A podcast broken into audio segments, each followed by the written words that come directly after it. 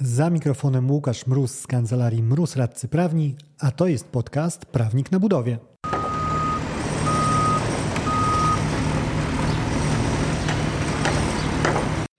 Daniel Chojniak jest starszym inżynierem do spraw budownictwa zrównoważonego w Sweko. Szlify zawodowe zdobywał zarówno nad Wisłą, jak i nad Tamizą. Jego praca ma trochę punktów wspólnych z zawodem nauczyciela. Pracuje bowiem przy certyfikacji budynków, a ta w największym uproszczeniu jest jako cena inwestycji i przyznanie jej świadectwa. Z paskiem albo bez. Rozmawialiśmy o wątkach takich jak czym tak naprawdę jest certyfikacja budynków, jak wygląda ona w polskim wydaniu i jakie korzyści płyną z procesu certyfikacji. Za mikrofonem Łukasz Mróz, a to jest podcast Prawnik na budowie. Dzień dobry panie Danielu. Dzięki za przyjęcie zaproszenia do podcastu. Dzień dobry panie Łukaszu, bardzo dziękuję za zaproszenie. Rozmawiać będziemy o troszkę wrócimy do szkoły, powiedzmy, bo tam chodziliśmy te wytrwale lata, żeby świadectwa swoje na koniec roku dostawać i o takich świadectwach troszkę wychodzonych powiedzmy przez budynki rozmawiać będziemy dzisiaj. Tylko, że te świadectwa troszkę inaczej się nazywają, nazywają się certyfikatami. I zanim zanurkujemy w ten temat, to tak klarująco dla osób, które może nie siedzą w, w tej branży albo nie miały do czynienia z takim procesem certyfikacji, jakbyśmy sobie wyjściowo ustalili, czymże właściwie jest ta certyfikacja. Mhm. E, no, to jest bardzo szerokie zagadnienie. E, natomiast e, co do zasady, ta certyfikacja to jest metoda oceny budynków, na przykład pod kątem środowiskowym. Najczęściej w kontekście budynków rzeczywiście spotykamy się w Polsce z certyfikacjami środowiskowymi, czyli takimi, które patrzą na budynki pod kątem zagadnień związanych z tym tak zwanym zrównoważonym rozwojem, czyli jak na przykład budynek wpływa na E, na te trzy filary zrównoważonego rozwoju, czyli e, to się po angielsku nazywa Planet, People, Profit, tak więc planeta, ludzie i kwestie związane z, z ekonomią, z finansami. Natomiast tych certyfikacji jest bardzo dużo i mamy też e, takie metody, które pozwalają nam ocenić, jak na przykład w cudzysłowie zdrowy jest budynek, czyli jak wpływa na zdrowie E, użytkowników. E, są certyfikaty, które oceniają najnowsze technologie, które znajdują się w obiekcie, smart rozwiązania, czy na przykład e, infrastrukturę telekomunikacyjną, teletechniczną w takim budynku. Więc zagadnienie jest bardzo szerokie, natomiast zdecydowana większość osób w naszym kraju kojarzy to z, z certyfikacjami środowiskowymi.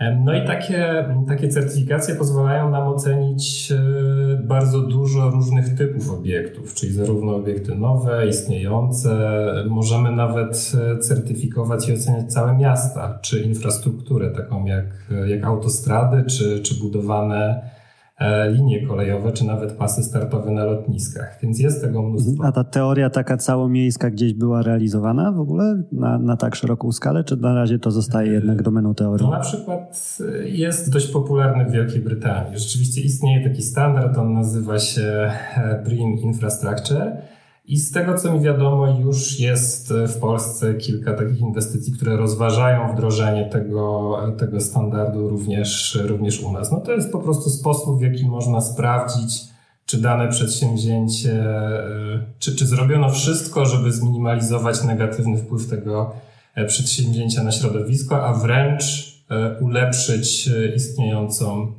sytuację. Jeszcze, jeszcze mhm. jedno dodam. Mówimy o... Aha. Mhm jest Proszę, takich kluczowych rzeczy. To znaczy ta certyfikacja najczęściej przypomina, przypomina taką normę. E, ta, ta instrukcja do danego systemu certyfikacji, najczęściej na to mówimy manual, e, to jest lista zaleceń, które znajdują się w odpowiednich działach dotyczących różnych kwestii. I taką najważniejszą zasadą wszystkich certyfikacji jest to, e, że wymaga ona więcej niż obowiązujące przepisy. Czyli chcemy zrobić więcej niż to, co już jest wymagane w prawie, no bo gdybyśmy nie zrobili więcej, to w zasadzie ta cała zabawa nie miałaby żadnego sensu. Mhm. Jasne, czyli na dobrą sprawę troszkę ubieramy w słowa nowe to, co już znamy, czyli znamy po prostu standaryzowanie, jakieś ustalanie standardów e, inwestycji, wymogów, co do których stawiamy, jakie mają spełniać I mamy teraz w tym konkretnym przypadku wymogi po prostu dalej idące niż to, co gdzieś tam e, na politechnikach wskazywane jest mhm. jako e, to, co z normy wynika właściwej i co powinno być uwzględniane. Czyli rozmawiamy tak na dobrą sprawę przede wszystkim o zainteresowaniu e, pracy projektantów, bo to oni będą ustalali, cóż w danym budynku, dajmy na to, się znajduje i jakie standardy on spełnia. E, no, teraz poruszył Pan dwie kwestie, więc zacznę od tej pierwszej, czyli mhm. właśnie e, uzupełnianie tego, czego nie ma w normach. Więc najczęściej faktycznie tak to wygląda, czyli jednostki badawcze, jednostki certyfikujące, które nadzorują e, takie systemy certyfikacji, po prostu w uproszczeniu można powiedzieć tak, że oni znajdują obszary, które nie są zaadresowane przez obowiązujące normy, które ich zdaniem są ważne na przykład w kontekście ochrony środowiska czy, czy warunków e, zdrowotnych, e, które oferują nam budynki. E, I, I w pewien sposób rzeczywiście certyfikaty starają się uzupełnić te luki tak żeby być ileś tam kroków przed, przed legislacją i, i na przykład zapewnić rynkowi informację na temat budynku, która jest istotna na przykład dla danego inwestora czy najemcy, a przepisy tego nie wymagają. E, natomiast, e, no tak, więc, więc tak to jest kluczowe. Przepraszam, teraz troszeczkę uciekłem od Pana drugiej części pytania. Jasne, a to nawet dobrze, bo ja zdążę się wbić z, mojej, z moim pytaniem do Pana pytania. Jednostki certyfikujące Pan e, poruszył. Mhm. Tak. Kto to jest? Kim są ci ludzie, którzy wyznaczają nam to, przesuwają tą frontierę, mają nową linię graniczną, gdzie znajduje się ten e, nowy, lepszy świat? Tak, to są, e, to są organizacje badawcze najczęściej, które specjalizują się w naszym przypadku, jako że mówimy o budynkach, właśnie, e, właśnie budynkami, czyli można to porównać w naszym polskim świecie, myślę, że na przykład do takiego Instytutu Techniki Budowlanej, czyli wyobraźmy sobie, że tego rodzaju instytucja tworzy jednocześnie równolegle jakiś, e, jakiś standard i na podstawie badań, które albo samemu przeprowadza, e, albo, albo po prostu zbiera te badania z całego świata, najnowszą wiedzę naukową, e, i, i opracowuje no właśnie taki, taki szkielet tego, tego systemu certyfikacji, czyli te wszystkie zasady i te wszystkie wymagania, które powinny spełnić dane budynki. Więc e, no taką najbardziej rozpoznawalną jednostką certyfikującą w Europie to jest BRE, e, czyli e, brytyjska organizacja koncentrująca się na, na wszystkim, co jest związane z budynkami. Ta jednostka odpowiada za, za system BRIM, który jest jednocześnie też naj, najpopularniejszą metodą certyfikacji budynków w, w Polsce. Ale to nie jest tak, że oni zajmują się wyłącznie tym BRIM-em. To jest, e, to jest organizacja, która jednocześnie na przykład wystawia akredytację dla e, materiałów zapobiegającym pożarom, czy po prostu wystawia jakieś świadectwa związane z różnymi aspektami E, nie tylko środowiskowymi dla materiałów budowlanych, prowadzi swoje badania, więc ten BRIM to jest taki jeden po prostu kawałek ich bardzo szerokiej działalności. E, no i oni są w stanie po prostu zebrać tą wiedzę. Podobnie, jeżeli chodzi o Stany Zjednoczone, tam mamy USGBC, czyli United States Green Building Council. To też jest taka podobna organizacja, która zbiera tą wiedzę z całego świata, konsultuje to z ekspertami E, no i tworzy, tworzy takie standardy. Więc tu można by było wymieniać bardzo, bardzo, e, bardzo mhm. długo. W Polsce też na przykład niedawno powstał standard e, firmowany przez polskie Stowarzyszenie Budownictwa Zrównoważonego, czyli, czyli PLGBC. Tak więc zawsze to musi być jakaś niezależna, szanowana i powszechnie uznawana jednostka, która nadaje wiarygodność temu systemowi.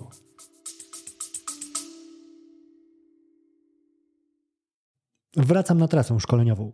Z Akademią Kontraktów Budowlanych, czyli swoim autorskim szkoleniem, odwiedzę cztery miasta. 23 lutego Katowice, 13 marca Poznań, 19 kwietnia Warszawa i 10 maja Gdańsk.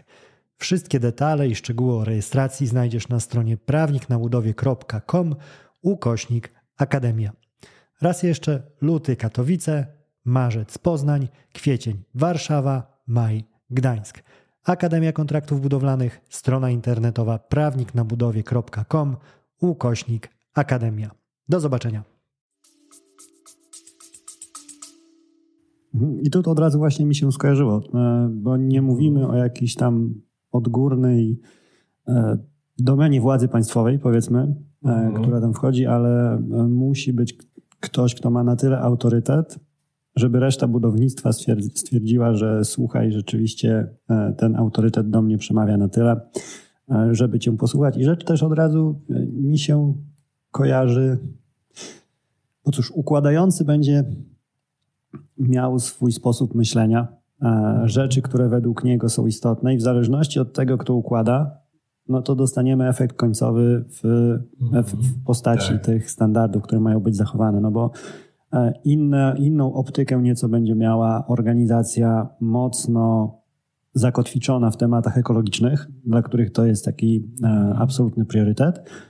A troszkę inaczej ten ciężar gatunkowy będzie wyglądał w przypadku, powiedzmy, organizacji takiej czysto inżynierskiej, która szuka e, nowych, lepszych rozwiązań, które chociażby optymalizują e, wydatki energetyczne danego budynku. Zawsze będą te przecięcia, no, nie, nie do odcięcia, no ale zawsze będzie e, gdzieś tam akcent narzucony. I czy obserwuje Pan jakoś tak w przekroju tych różnych organizacji dominujące podejście e, któregoś sektora, do czego zmierzam. Tak sobie myślę właśnie, jeżeli wpuścimy dużo ekologów, powiedzmy, do takiej jednostki, tak. no to wypluty standard przerobiony, e, to co wy, wypchniemy z tej organizacji, no to będzie mocno zielone, powiedzmy. Jeżeli wrzucimy osoby z Politechniki, z Wydziałów Budownictwa, które mają szczytny i bardzo zasadny cel, żebyśmy e, mieli bardziej, powiedzmy, efektywne e, budynki czy stosowane nowe technologie, no to to będzie to, co zobaczymy w efekcie końcowym. Czy tutaj jest, zauważa Pan mhm. jakieś przejście w jednym bądź drugim kierunku? Mhm. Dobra, więc no, to, to jest bardzo ważna kwestia i, i w zasadzie rzeczywiście w dalszym ciągu dotyczy to tej niezależności, transparentności. Więc dlatego akurat mówimy na przykład i pewnie będziemy dzisiaj rozmawiać o tych kilku najbardziej popularnych metodach certyfikacji, ponieważ stoją za nimi organizacje, które są otwarte na rozmowy z szeroko pojętym rynkiem budowlanym, czyli w zasadzie ich rolą jest. Yy, Czasami rzeczywiście wykonają samemu te badania, ale najczęściej ich rolą jest e, wybranie E, tych najważniejszych kwestii, które w dzisiejszym świecie e, adresuje świat nauki do, do budownictwa. Czyli mówimy tutaj najczęściej o konsultacjach z setkami albo i często tysiącami e, ekspertów z całego świata, którzy rozmawiają z tą organizacją, no i sugerują, które kwestie na przykład należy, które są ważne na przykład w kraju, w którym oni konkretnie pracują E, i które należy może bardziej wyeksponować, które wymagania są zbyt proste dla, dla danego kraju. E, no i tym samym na przykład osoby z innych krajów wtedy są w stanie powiedzieć, jaka jest ich perspektywa. One są całkowicie odmienne zazwyczaj, bo, bo wbrew pozorom bardzo się różnimy, jeżeli chodzi o, e, o rynek budowlany w poszczególnych krajach. Więc, więc to zawsze jest kilkuletni proces e, tworzenia takiego systemu, który jest ogromnymi konsultacjami. E, przyznam się szczerze, że niedawno miałem okazję uczestniczyć w takim procesie dla najnowszej wersji systemu WELL. To jest ten system, który koncentruje się na zdrowych budynkach. I to w zasadzie zaczęło się jakoś w roku 2018. E, wtedy zaczęły się konsultacje, wtedy został nam pokazany pierwszy draft takiego systemu. E, konsultacje trwały około dwóch lat, e, więc i tu mówię naprawdę o grupach ekspertów, kilkuset osobach, jeśli nie tysiącach, e, ogromnej liczbie spotkań, seminariów.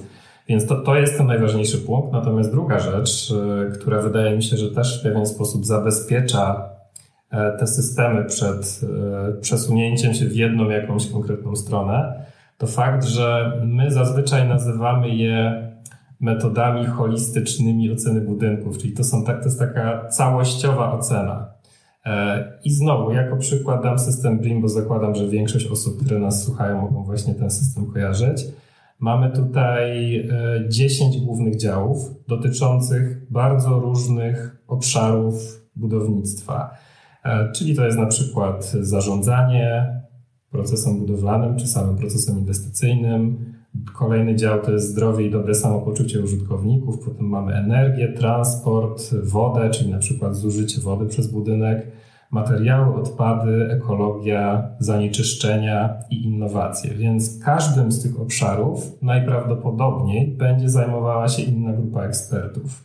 E, więc raczej szanse na to, że, że jakaś jedna grupa zdominuje te dziewięć pozostałych grup roboczych, najczęściej jest dość niewielka. I oczywiście jednym z najważniejszych e, elementów takich, takich dyskusji podczas tworzenia procesów certyfikacji jest ustalenie, która z tych kategorii będzie miała większą wagę. To znaczy, na przykład e, kategoria e, zarządzanie może mieć nieco mniejszy wpływ na końcowy wynik certyfikacji niż kategoria na przykład zanieczyszczenia. To jest mhm. oczywiście. I o metodologii od razu bym podpytał. Tak, mhm.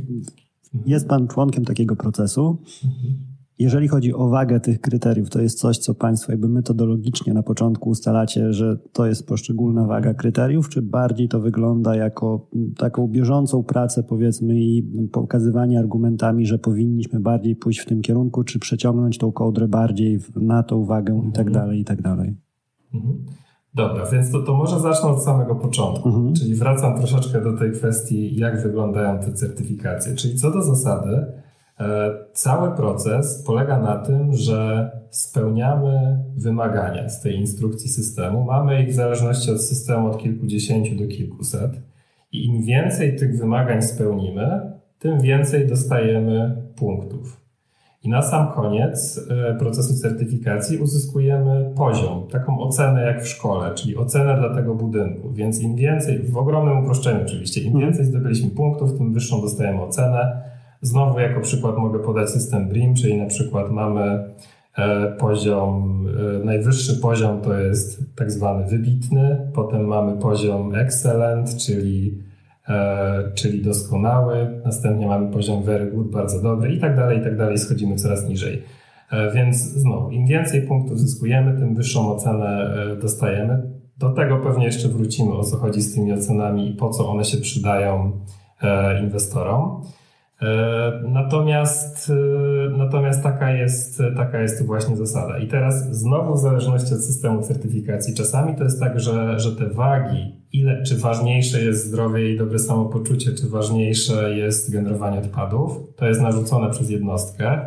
I oni na przykład mówią, że w naszym kraju, czyli w Polsce, e, mimo że zdobędziecie, nie wiem, 10 punktów w kategorii odpady, to i tak na koniec musicie sobie to przemnożyć przez jakąś wagę, e, no i na tej podstawie szacujemy, czyli to jest taka średnia ważona jakby. E, I na tej podstawie powstaje Wam ten, ten końcowy wynik, ale w innym kraju, gdzie ważniejsze są na przykład, nie wiem, brakuje e, wody, są problemy z dostarczaniem czystej wody, no to tam wyższą wagę będzie miała kategoria z wodą. Więc to, jest, to, to działa na różnych poziomach.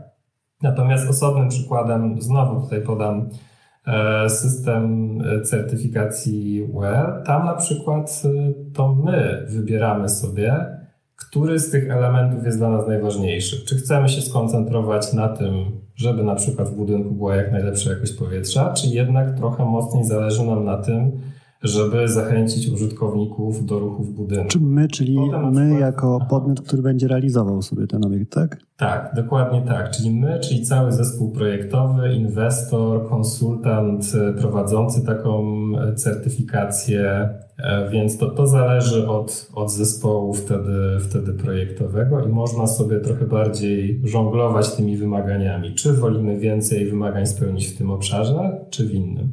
Oczywiście też należy pamiętać, że w każdej z tych metod certyfikacji są takie wymagania obowiązkowe. E, czyli żeby w ogóle dostać certyfikat na jakimkolwiek poziomie, no to trzeba spełnić, e, spełnić dane kwestie i to jest takie zabezpieczenie tych jednostek certyfikujących przed potencjalną krytyką. Czyli na przykład ktoś powie. Poprzepychamy że, sobie punkty z łatwo zdobywalnych kategorii i wyjdzie nam ładny hmm. wynik, pomimo że tych takich fundamentów nie będziemy mieli, ale suma summarum ocena wyjdzie nam całkiem no, niezła. Dokładnie. Tak, czyli na przykład, że wow, macie certyfikat ekologiczny i twierdzicie, że, że wasz budynek jest przyjazny środowisku, a macie na przykład, nie wiem, drewno pozyskane z jakichś niewiadomych, nielegalnych źródeł. Mhm. E, więc to, to są takie podstawy, które trzeba spełnić i to jest też znowu taki szkielet tego, no w tym przypadku ekologicznego budynku, czyli musicie spełnić na pewno te 10 kwestii, a potem do tego sobie możecie jeszcze dodawać jakieś dodatkowe wymagania, które spełnicie i tym samym zwiększycie swój końcowy wynik.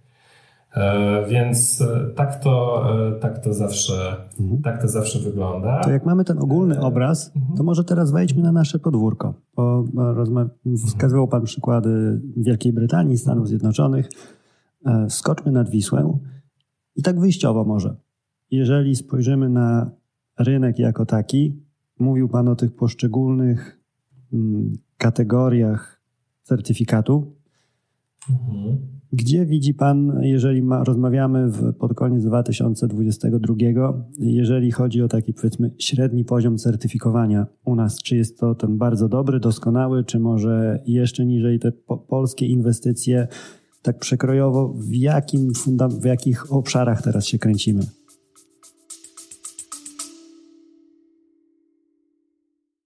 Jeżeli podoba Ci się odcinek, którego słuchasz, mam ogromną prośbę. Wspomnij komuś z branży budowlanej o tym podcaście. Razem dotrzemy do większej liczby osób z branży. Z góry dzięki. Mhm. Dobrze, no więc y, jeżeli chodzi o Polskę, to to jest, to jest dość ciekawe, ale w zasadzie w kontekście całej Europy to jesteśmy jednym z takich największych rynków, jeżeli chodzi o certyfikację budynków. E, niekwestionowanym liderem od zawsze jest Wielka Brytania. Wynika to głównie z tego, że, że właśnie tam powstał system certyfikacji BRIM i bardzo często jest on wymagany obowiązkowo albo dla inwestycji publicznych, albo po prostu przez na przykład jakieś lokalne warunki zabudowy e, w różnych miastach. Tak, tak na przykład jest w centralnym Londynie. Żeby w ogóle zbudować ten biurowiec, to trzeba, można go zbudować, ale trzeba uzyskać BRIM na poziomie na przykład Excellent. Mhm.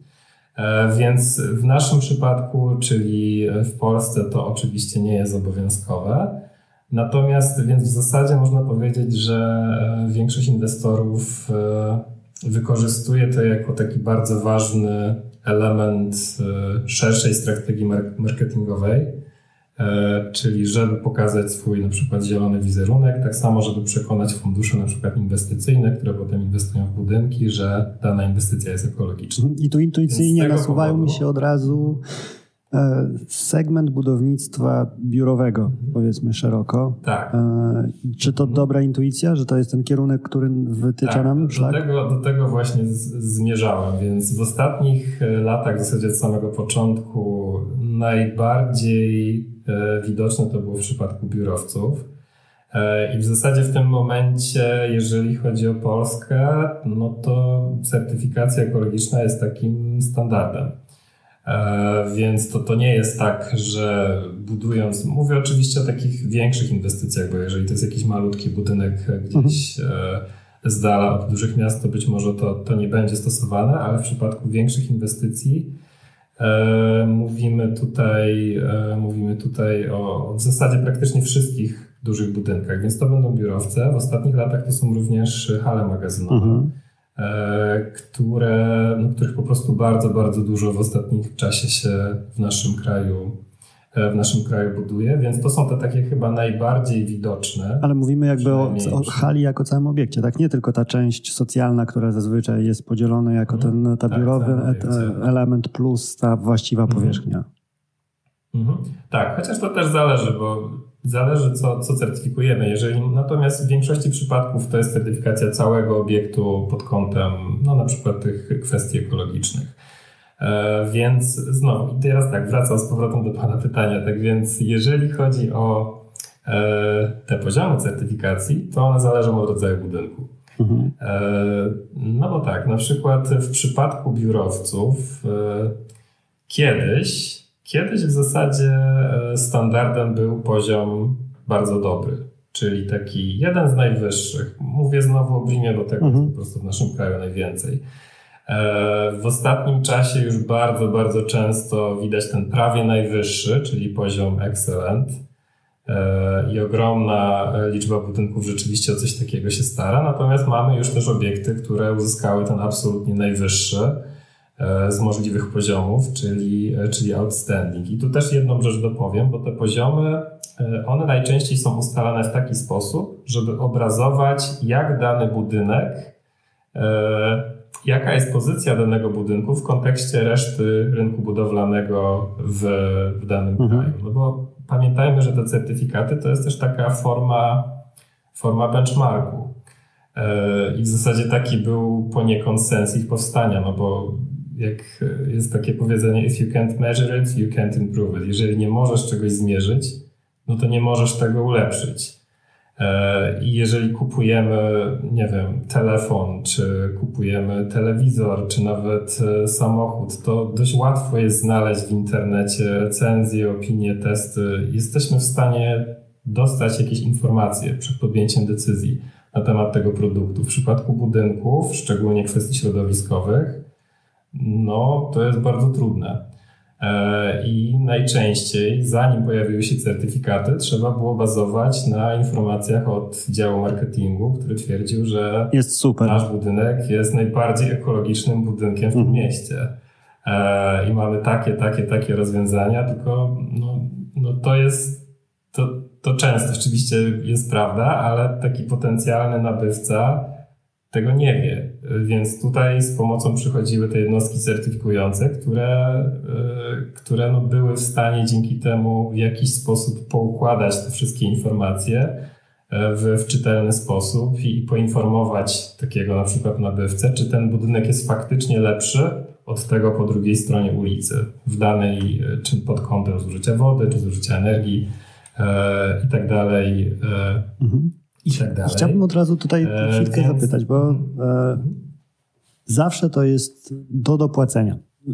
Taka inwestycja będzie kosztowała więcej, o ile więcej i tak dalej, o tym na pewno będę chciał Pana zapytać, ale zanim do tego dojdziemy, mamy tendencję wzrostową, z tego co Pan mówi, e, liderujemy, co dla mnie przyznam jest e, zaskoczeniem, bo na takim poziomie zdecydowanie prostszego budownictwa, które każdy może uchwycić, no takie budownictwo jednorodzinne chociażby jest zawsze tą ostatnią linią, no bo mhm. powiedzmy nie każdy jest zainteresowany angażowaniem wielkich pieniędzy i chociażby jeszcze pamiętam, kiedyś dane mi było obsługiwać firmę, która jest producentem stolarki, e, to jeszcze dekadę temu, troszkę wcześniej niż dekadę, no to w ogóle montaż ten ciepły tak zwany, to było coś jako, jako standard ekstra, gdzie e, sama technologia super nadzwyczajna nie była nawet e, wtedy, no ale przy, nie przyzwyczajaliśmy się jako konsumenci, powiedzmy, budowlani do tego, że będziemy stosowali takie rozwiązania. Kto jakby pcha ten trend do przodu? No bo ktoś podejmuje decyzję o tym, że chce wyłożyć te pieniądze dodatkowe, wyższy standard, mhm. no bo z większej perspektywy mu się to opłaci. Czy to są jednostki, które finansują e, takie inwestycje, czy to są sami inwestorzy, którzy później sprzedają te inwestycje biurowe, czy potencjalni najemcy, mhm. którzy swoim pracownikom będą mogli powiedzieć, że słuchajcie, będziecie pracowali w takim oto superbiurze, bo ten komunikat bardzo często się przewija właśnie jako rzeczywista wartość taka sprzedażowa dla pozyskania mhm. pracownika, że to będzie twój standard, w tak. którym będziesz spędzał te swoje od 9 do 17 codziennie. Mhm. Kto jest tak naprawdę tutaj podmiotem, takim przodownikiem pracy, który nas pcha do przodu? Mhm. No właśnie, w naszym przypadku, czyli w przypadku Polski, to są najczęściej e, deweloperzy i właściciele obiektów. Czym to się czym to się różni. Jeżeli mówię o deweloperach, mam na myśli nowe inwestycje. E, w zdecydowanej większości, tak jak wspominałem, to będą e, biurowce, hale, coraz częściej też budynki mieszkalne. Myślę, że to jest osobna kwestia, więc zaraz możemy do tego wrócić. Natomiast mamy też oczywiście bardzo dużo obiektów istniejących, które w dalszym ciągu są, są certyfikowane. E, no i wtedy już mówimy o właścicielach, na przykład centr handlowych, e, czy też biurowców, hoteli. No, certyfikować możemy w zasadzie, e, w zasadzie wszystko. I teraz, jeżeli chodzi o biurowce, bo to jest ten najbardziej rozpoznawalny fragment rynku, jeżeli chodzi o certyfikację, no to już tak jak mówiłem, sytuacja, znaczy wszystko doszło do tego, że w tym momencie, żeby sprzedać budynek, jeżeli deweloper chce w budowaniu obiektu sprzedać go funduszowi inwestycyjnego, a najczęściej tak to wszystko wygląda, to mhm. znaczy jako deweloper tworzymy nową inwestycję, wynajmujemy, no i chcemy uzyskać z tego zysk, czyli sprzedajemy funduszowi, e, no to taki fundusz ma checklistę, na której jest właśnie pole. Czy jest certyfikacja? E, coraz częściej jest tam też zapis, na jakim jest poziomie. E, I to ma ogromny wpływ na to, jaka później na przykład będzie cena tego, cena tego obiektu, czyli jaki taki deweloper uzyskuje zysk. Więc to jest to taka twarda kalkulacja i to jest jeden z tych powodów, dla, dla którego tak chętnie e, duże firmy decydują się na certyfikację. No oczywiście dzięki temu mamy też lepsze i bardziej ekologiczne budynki, co jest, co jest samo sobie świetne. I szczerze powiedziawszy, to był też jeden z zamysłów podczas tworzenia certyfikacji, żeby wygenerować konkurencję e, wśród deweloperów, czyli mój budynek jest lepszy niż, niż wasz, i tym samym zmusić rynek do wprowadzania coraz większej liczby innowacji w nowych budynkach. Więc tak jest w przypadku inwestycji biurowych. E, natomiast, e, no, tak jak wspomniałem, w przypadku naszego kraju to jest dobrowolne. Więc e, nie widzimy na przykład tego aż tak często w przypadku, w przypadku budynków mieszkalnych, Chociaż ta kwestia też się zmienia, ponieważ no, pojawił się na przykład też niedawno certyfikat Zielony Dom, stworzony też przez Polskie Stowarzystwo Budownictwa Zrównoważonego. I to jest, to jest już coraz bardziej widoczne, że, że na tym rynku pojawiają się takie, takie kwestie, szczególnie, no, że coraz więcej nabywców jest też świadomych tego, e, że, e, że budynki mają ogromny wpływ na środowisko i po prostu chcą mieszkać w takich inwestycjach. Ale no, wydaje mi się, że w obecnej sytuacji, kiedy, kiedy rzeczywiście mieszkań sprzedaje się mniej, e, pojawia się coraz większa konkurencja pomiędzy deweloperami, to raczej jest duża szansa, że, że ta kwestia też tam mocno się rozwinie. Wcześniej w zasadzie nie było takiego dużego ciśnienia, żeby zdobywać certyfikat dla inwestycji, bo to zawsze jest jakaś dodatkowa mhm. praca, bo trzeba coś zrobić inaczej niż do tej pory bo trzeba za to na pewno, no to są na pewno jakieś zawsze dodatkowe koszty, a mieszkania i tak się sprzedawały, po prostu się sprzedawały. Nie trzeba było szczególnie reklamować inwestycji, żeby, e, żeby sprzedać wszystkie mieszkania w danym obiekcie. Teraz to, to się zmienia. E, więc no, istnieje duża szansa, że, że również na tym rynku coraz częściej będziemy to e, widzieć. No i patrząc na ostatnie dane z, i na to, co się dzieje, E, na rynku deweloperskim, to raczej tego bym się mhm. spodziewał. E, tak więc w przypadku biurowców inwestor chce dobrze sprzedać budynek. W przypadku budynków mieszkalnych mówimy tutaj o dwóch kwestiach, czyli po pierwsze, żeby przekonać nabywcę, żeby taki budynek zdobył. No i też ostatecznie bardzo ważną kwestią w ostatnim czasie jest raportowanie pozafinansowe, czyli kwestie ESG. Teraz w zasadzie wszystkie wielkie organizacje E, no muszą się liczyć z tym, e, że, że, że ich poczynania związane ze środowiskiem i tak w dużym uproszczeniu w sprawianiu, że nasz świat będzie lepszy, e, no są bacznie monitorowane i wiele firm też wykorzystuje takie certyfikacje jako, jako taką pomoc, ścieżkę, czyli no bo tam są w zasadzie gotowe mhm. rozwiązania. Jeżeli nie wiemy, co zrobić, żeby nasz budynek był ekologiczny, żeby, żeby był lepszy dla, dla naszej planety i dla ludzi, no to możemy zastosować tą metodę i tam są zebrane badania z całego świata, które, które pozwalają nam to e, w łatwiejszy sposób. Wyobraźmy sobie taką sytuację. Jestem przedstawicielem, członkiem zarządu e, firmy deweloperskiej zajmującej się mieszkaniówką i właśnie widzimy, że rynek nam się kurczy diametralnie z miesiąca na miesiąc. Chcemy jednak coś tam zrealizować w tym 2023, mimo że czasy niezbyt pewne. No i gdzieś tam pojawia się pomysł właśnie, żeby tym elementem sprzedażowym była też odpowiednia certyfikacja i pokazanie przyszłym mieszkańcom, że będziecie mieszkali w fajnym miejscu. Przychodzę do Pana i pytam, co ja właściwie powinienem kupić, o jakiej certyfikacji mówić, żeby ona w ogóle miała sens. No bo są takie rzeczy, tak jak jeszcze lat 15 temu angielski w CV był fajną rzeczą. Dziś tak. ani na nikt nie zrobi to wrażenia, to mówimy wręcz o jakimś tam oczekiwaniu czymś, co jest rzeczywistością. Na jakim obecnie jesteśmy etapie jakie rzeczy są już ograne na tyle, że na dobrą sprawę to taki nabywca, który nawet wpisze coś w Google, to stwierdzi, aha, no to sprzedają mi zaletę samochodu to, że jeździ. No to nie do końca tego szukam. A gdzie zaczyna się ta rzeczywiście tak. poziom taki czegoś, co się wyróżnia, co na chwilę obecną jest wartością rzeczywiście dodaną według standardu rynkowego? Mhm. E, dobrze, to jest bardzo, bardzo rozbudowana kwestia, ale wydaje mi się, że posłużę się tutaj takim przykładem dość dobrym i praktycznie w 100% związanym e, z certyfikacją. To znaczy coś, czego kiedyś nie było, a jest teraz i na nikim nie robi już e, wrażenia. Wydaje mi się, że dobrym przykładem będą tutaj w budynkach biurowych infrastruktura mhm. dla rowerzystów, czyli stojaki rowerowe, najczęściej w środku budynku, szatnie e, i często jeszcze prysznice mhm. i szafki.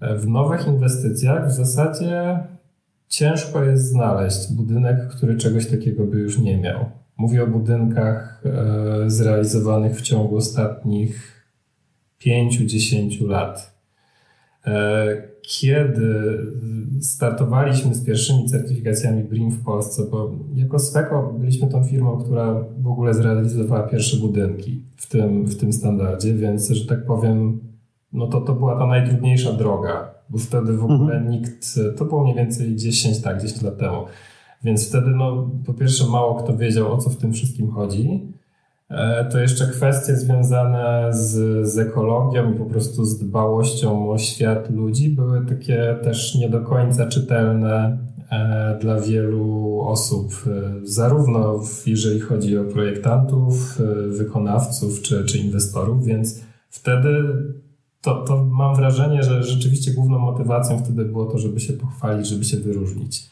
Teraz na szczęście już coraz bardziej patrzymy na tą wartość dodaną i na konkrety. Dlatego Pana mhm. pytanie jest bardzo dobre. E, no dobra, ale wracam do tych stojaków, więc to jest jedno z wymagań e, systemu BRIM. W praktyce ono teraz znajduje się w każdej tej certyfikacji, czyli zarówno w amerykańskim LIDzie, który jest odpowiednikiem BRIMu, jednocześnie drugą najpopularniejszą certyfikacją w naszym kraju, czy, czy w WELU, który patrzy na te kwestie zdrowotne i jeszcze niektórych innych systemach. Tak więc w budynku powinna się znaleźć odpowiednia liczba stojaków rowerowych, żeby zachęcić e, ludzi do tego, że jeżeli przyjadą sobie do pracy, to mogą zostawić ten rower w bezpiecznym miejscu, że nie będzie na niego padał deszcz, e, że jest obok tego szatnia, gdzie można się przebrać, można ewentualnie się odświeżyć, wziąć sobie prysznic. E, no wtedy to było ogromne, te 10 lat temu, to było ogromne zdziwienie, że coś takiego trzeba zrobić, że trzeba poświęcić na to kilkadziesiąt e, metrów kwadratowych powierzchni budynku, co jest mhm. dużym wyrzeczeniem dla dla firm, którym zależy na tym, żeby jak najwięcej tej powierzchni wynająć e, albo no po prostu jak najmniej materiałów. No właśnie jako ten deweloper, który do Pana przyszedł, to serce mi stanęło, jak odjąłem pum, ile mi zejdzie ze sprzedaży przez, e, przez rowery, które będą stały gdzieś tam na kondygracji. No, no właśnie, więc teraz już takich, to zaraz też do tego przejdę, teraz takich elementów jest jeszcze więcej, no ale wtedy to był mimo wszystko to było bardzo niecodzienne, że trzeba poświęcić kawałek budynku na coś takiego. Szczególnie, że mam wrażenie, że 10 lat temu jeszcze tak było, że jeżdżenie rowerem do pracy nie było szczególnie prestiżowe i raczej, raczej mhm. wszyscy preferowali do jazdy samochodem, nawet nie komunikacją miejską. Więc w dzisiejszych czasach, e, tak jak powiedziałem, w zasadzie to jest wszędzie i najemcy dziwią się, jeżeli czegoś takiego nie ma w budynku. I przyznam szczerze, że wydaje mi się, że ogromny udział w tym procesie, to znaczy, że coś, czego nie było i wydawało się specyficzne w tym momencie jest absolutnym standardem, mają rzeczywiście te certyfikacje, bo to jest dość proste do wdrożenia. Po prostu no, trzeba mieć tą przestrzeń, ale trzeba zainstalować te elementy. To jest łatwe do pokazania potencjalnemu najemcy. Zrobiliśmy to dla Was, macie wyższy standard. Eee, I to jest taki przykład, faktycznie, który nie robi już teraz jakiegoś wielkiego wrażenia. Mhm. Kiedyś, był, kiedyś był niesamowity. Eee, chociaż no, nie ukrywajmy, w dalszym ciągu większości budynków tego nie ma, więc nawet jeżeli budynek nowy coś takiego ma, to w dalszym ciągu jest daleko powyżej średniego standardu budynków w Polsce. Eee, też domyślam się, że w zależności od miasta, o którym rozmawiamy, to też będzie ta wieczna domena Tak jak duże korporacje, inwestorzy o ogromnym portfelu, fundusze mhm. wytyczają kierunki, tak mamy Warszawę, w której coś się pojawia i mamy później miasta, które kaskadowo w dół, w, w zależności od swojego rozmiaru, przyjmują te rozwiązania jako nowe.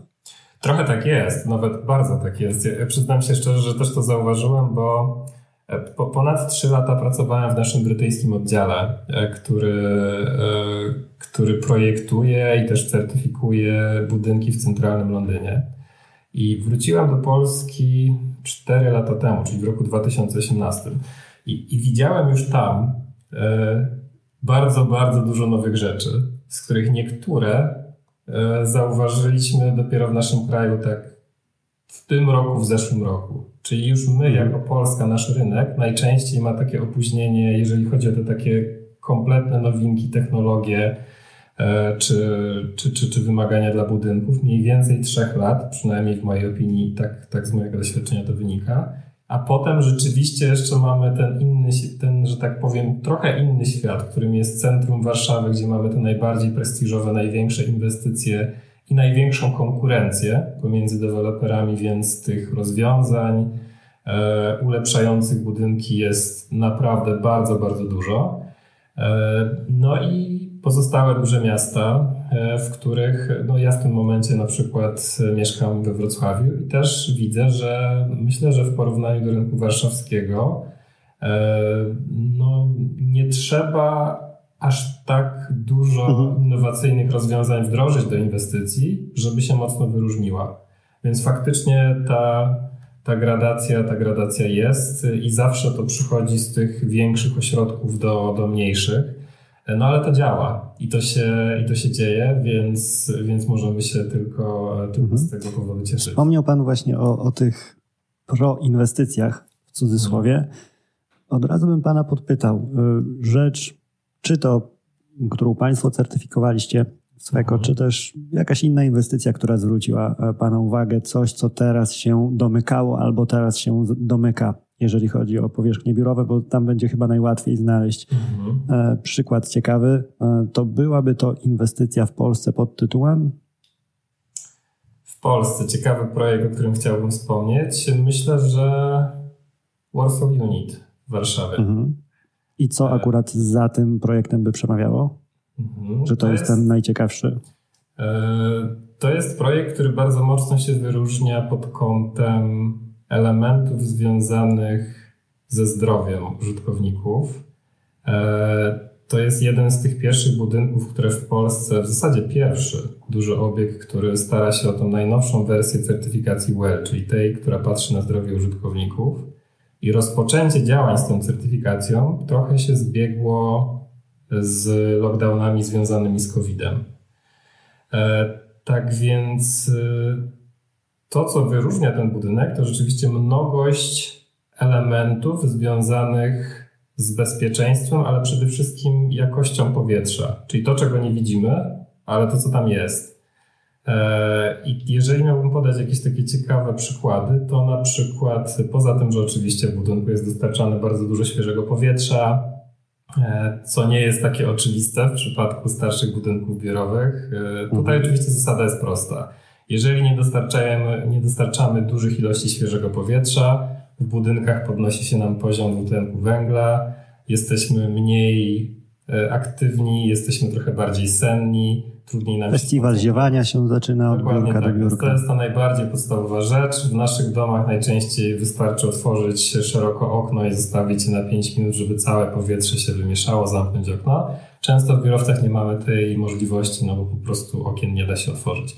Więc to jest taka absolutna podstawa i tym też mało kto się chwali w, w naszym kraju. Chociaż przyznam szczerze, że to też porównując e, nasz kraj do Londynu, widzę, że tam z roku na rok tego świeżego powietrza jest wymagane coraz więcej i to są już mhm. takie wręcz kosmiczne ilości. E, przynajmniej na to tak reagują niektórzy projektanci, z którymi rozmawiam. Dobra, ale to jest podstawa. E, ciekawostką są na przykład lampy ultrafioletowe, które są zamontowane w centralach wentylacyjnych. Czyli mhm. jeżeli mamy powietrze, które, które wlatuje nam do budynku, no to to powietrze jest totalnie dezynfekowane, czyli niszczone są wszystkie możliwe drobnoustroje w takim powietrzu i to nie chodzi tylko o jakieś wirusy, bo e, to, to oczywiście też jest ważne, ale chodzi na przykład o jakieś zarodniki pleśni czy grzybów, które tworzą się w centralach wentylacyjnych podczas chłodzenia powietrza. E, tak więc powietrze na przykład w lecie jest schładzane w centrali, na takim specjalnym elemencie to, to się nazywa chłodnica. Natomiast ze względu na te różnice temperatur, na chłodnicy skrapa się woda. I ona tam sobie kapie, i ona tam jest w każdym budynku. Mhm. E, jeżeli ktoś tego nie sprawdza, nie kontroluje, tworzy się pleśń. No i potem to powietrze z pleśnią w typowym obiekcie jest nawiewane do wszystkich mhm. użytkowników e, przez na przykład kolejnych 5 lat. Tam to jest wyeliminowane. Dodatkowo w windach też są zamontowane takie lampy, które włączają się oczywiście tylko i wyłącznie, kiedy nikogo nie ma w środku, bo promieniowanie UV jest szkodliwe dla ludzi. Więc te lampy w windach już służą konkretnie do dezynfekcji. Winda to jest jedno z naj, najniebezpieczniejszych miejsc, jeżeli chodzi o e, roznoszenie się drobnoustrojów. Tam dotykamy mhm. wielu rzeczy, więc, więc tak to wygląda. E, no i Kolejna bardzo ciekawa kwestia, też związana z certyfikacją, e, to są na przykład czujniki jakości powietrza. Czyli w całym obiekcie mamy sieć czujników, które badają nam na bieżąco jakość powietrza w budynku. Do tego mamy czujnik jakości powietrza, który znajduje się na zewnątrz inwestycji. To wszystko jest połączone e, z aplikacją budynkową, e, więc każda osoba, która wchodzi do budynku, może sobie wyciągnąć telefon, zainstalować aplikację tego budynku i na żywo zobaczyć, jaka jest jakość powietrza tutaj, nie wiem, w lobby windowym, w którym aktualnie stoję i o ile jest lepsza od tego, co w tym momencie e, dzieje się na zewnątrz. Najczęściej mhm. jest znacznie lepsza ze względu na smog, ze względu na to, że cały czas przejeżdżają tam samochody, mamy spaliny, pyły i tak dalej, i tak dalej. Więc to jest taka też e, w pewien sposób to jest taka trochę akcja edukacyjna, czyli że, że użytkownicy mogą się dowiedzieć, o ile to jest lepiej, ale mogą też często zrozumieć, że ich działania w budynku mają wpływ na to, jaka jest e, jakość powietrza w całym obiekcie. E, mhm. Więc to, to, są takie przykładowe, przykładowe rzeczy, które tak na szybko przychodzą mi do głowy, natomiast oczywiście takich rozwiązań jest o wiele, wiele mhm. więcej. Jasne. Mamy te Zaczepialiśmy troszkę rozwiązania proekologiczne. Teraz wspomniał Pan o prozdrowotnych, mhm. ale językiem, którym fundusze inwestycyjne władają biegle, to jest język przychodu, język zysku.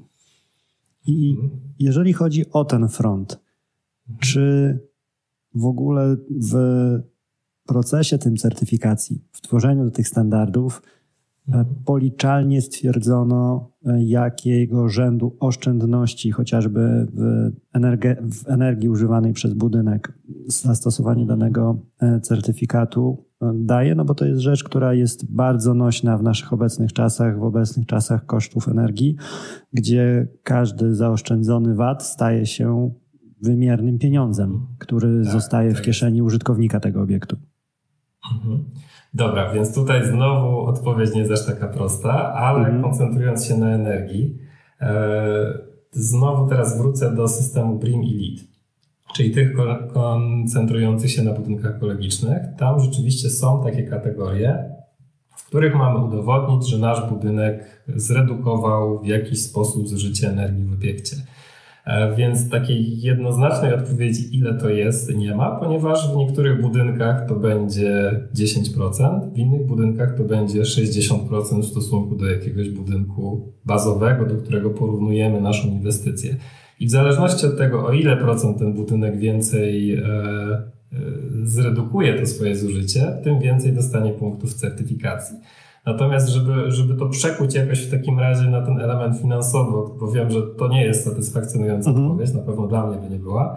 E, więc e, sprawa jest e, dość prosta. To znaczy, sam fakt uzyskania takiego certyfikatu e, jest w zasadzie jednoznaczny z wyższą ceną i wyższym czynszem najmu w takiej inwestycji. Na to jest bardzo dużo badań. Mhm. E, kiedyś były tylko takie badania ze Stanów Zjednoczonych, gdzie rzeczywiście też tych budynków jest bardzo dużo. Teraz już mamy też takie, takie badania z rynku europejskiego. Nie rzucę oczywiście tutaj konkretnej liczby, Natomiast z tego, co dobrze pamiętam, czytałem jedno z takich badań, gdzie to były procenty pomiędzy 5 a 10%, mhm. czyli na przykład 5-10% wyższy czynsz, to to są bardzo duże różnice, bo mówimy o bardzo dużych kwotach. E, I oczywiście to są różnice, które całkowicie, e, że tak powiem, przewyższają koszt wdrożenia tej certyfikacji. E, tak więc to, to, jest, to jest ten pierwszy element i pamiętajmy też, że... I od razu to, sekundkę bym się zatrzymał. Tak, Powiedział Pan, że przewyższają koszt certyfikacji mhm. i tak. co przez to rozumiemy? No bo certyfikacja jakby jako proces sama sobie, czy rozumiemy w ogóle przez to wydatki, które wszystkie trzeba ponieść inwestycji dodane chociażby na te rowery, e, chociażby na te mhm. lepsze tak. systemy uzdatniania powietrza i tak dalej, i tak dalej, to ma Pan na myśli jakby sumaryczny wydatek, który poniesiemy na spełnienie tego certyfikatu? Mhm. Teraz miałem na myśli e, same koszty mhm. tego procesu administracyjnego. Przyznam szczerze, że e, no znowu, to jest bardzo trudne, żeby oszacować wszystkie koszty certyfikacji, bo no dla tak. każdego budynku one są totalnie inne, jako że każdy budynek stara się wdrożyć inne rozwiązania. Natomiast założyłem tutaj sobie, że jeżeli wdrażamy jakieś e, infrastrukturę rowerową dla użytkowników i podobne rzeczy, to i tak jest dla nas taki, jak to się mówi, selling point i my i tak to wykorzystujemy podczas mm. rozmowy z najemcą. Jesteśmy w stanie pokazać, że to mamy, więc to jest, to i tak się nam zwróci. Znaczy ja jestem przekonany, że to się opłaca, bo prawda jest taka, że E, cóż, pieniądze na te inwestycje wydają ludzie zdecydowanie mądrzejsi i liczący lepiej niż ja i pan. I gdyby się okazało, że z kalkulacji okazuje się, że tutaj matematyka nie gra, to ta certyfikacja najzwyczajniej w świecie nie miałaby prawa działać. Więc e, tutaj rynek tak. sam sobie, wydaje mi się, daje odpowiedź co do tego, że nawet te dodatkowe wydatki na realizację to jest coś, co później wróci. No, myślę, że mogę też podać jeszcze jeden przykład, bo takie, takie dyskusje rzeczywiście, czy to się opłaca, czy, czy należy to robić, y, mieliśmy ich sporo na początku, czyli właśnie więcej 10 lat temu. Teraz najczęściej już w ogóle tego nie słyszymy, bo nikt się po prostu o to nie pyta, bo wie, że najczęściej musi to zrobić z różnych względów. E, więc no, kluczowe są w przypadku biurowców faktycznie te fundusze inwestycyjne.